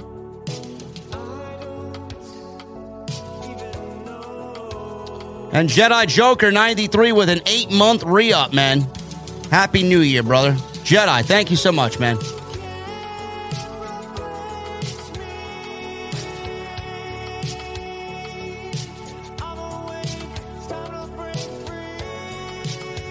This was the perfect song for me to be away, man. This is what you guys should have played while I was away for four days, man. You can't replace me. You can't replace the king, bro. Give me a break. Anyway. That's all I got, guys. That's all I got, man. What a review, man. What a breakdown of this day one shit. Brought to you by Nick Khan, man. This was his idea, man. I don't think we need to see another day one show ever again. They didn't do anything different than what we normally see. It was a Monday Night Raw on a Saturday night. Rob Base with a $5 super chat. Is the IC title dead? Yes, it is. Well, can they bring it back to relevancy? No, they will not. Apparently, Bruce Pritchard's got a vendetta against the IC title, man. It really is. Uh, it really is depressing. It really is. All right, man. I gotta. I gotta get out. I gotta get in the Stang, bro. I gotta get in the Stang, and we gotta hit the fucking highway, man. You guys know the deal here. Mick Swagger with a five dollar super chat, man. I'm looking on my uh, my card dash here. Uh, Mick Swagger with a five dollar super chat. My membership expired. I had to re up. Hope it won't mess up my track record. I don't think it will, man. It says six months. It says six months. Hopefully all is good there, bro. Uh, ladies and gentlemen, has this been a premium live event? I think so. I think so, man. There's a reason why we're the fucking undisputed king in this community, man. Number one tonight, as always, beating Fightful, Wrestle Geeks, Stephen Larson, Brian Zane, Cronin, my boy BC, and whoever else is live tonight. Denise.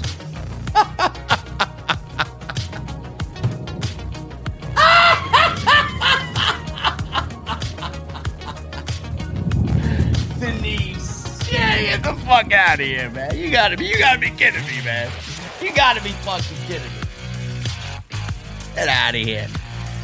Ah. Let me get out of here before I get in trouble, man. Listen.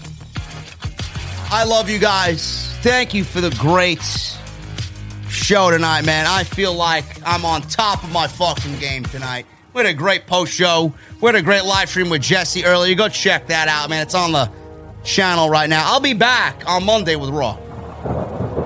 I'm going to go see my parents tomorrow. I'll be in Delaware tomorrow. Taking the day off. I'll be back on Monday. But until then, guys, I need two things from you. Number one, I need those guitar emojis. And if you got them, those Mustang emojis in the chat. And number two, I need that music on max. Guys, I'm getting out of here. Enjoy your nights. I'll see you back on Monday for Monday Night Raw. And we'll be back in the venue right here on OTS. Until then, I love you guys. Take care. And I'll see you on Monday for Raw.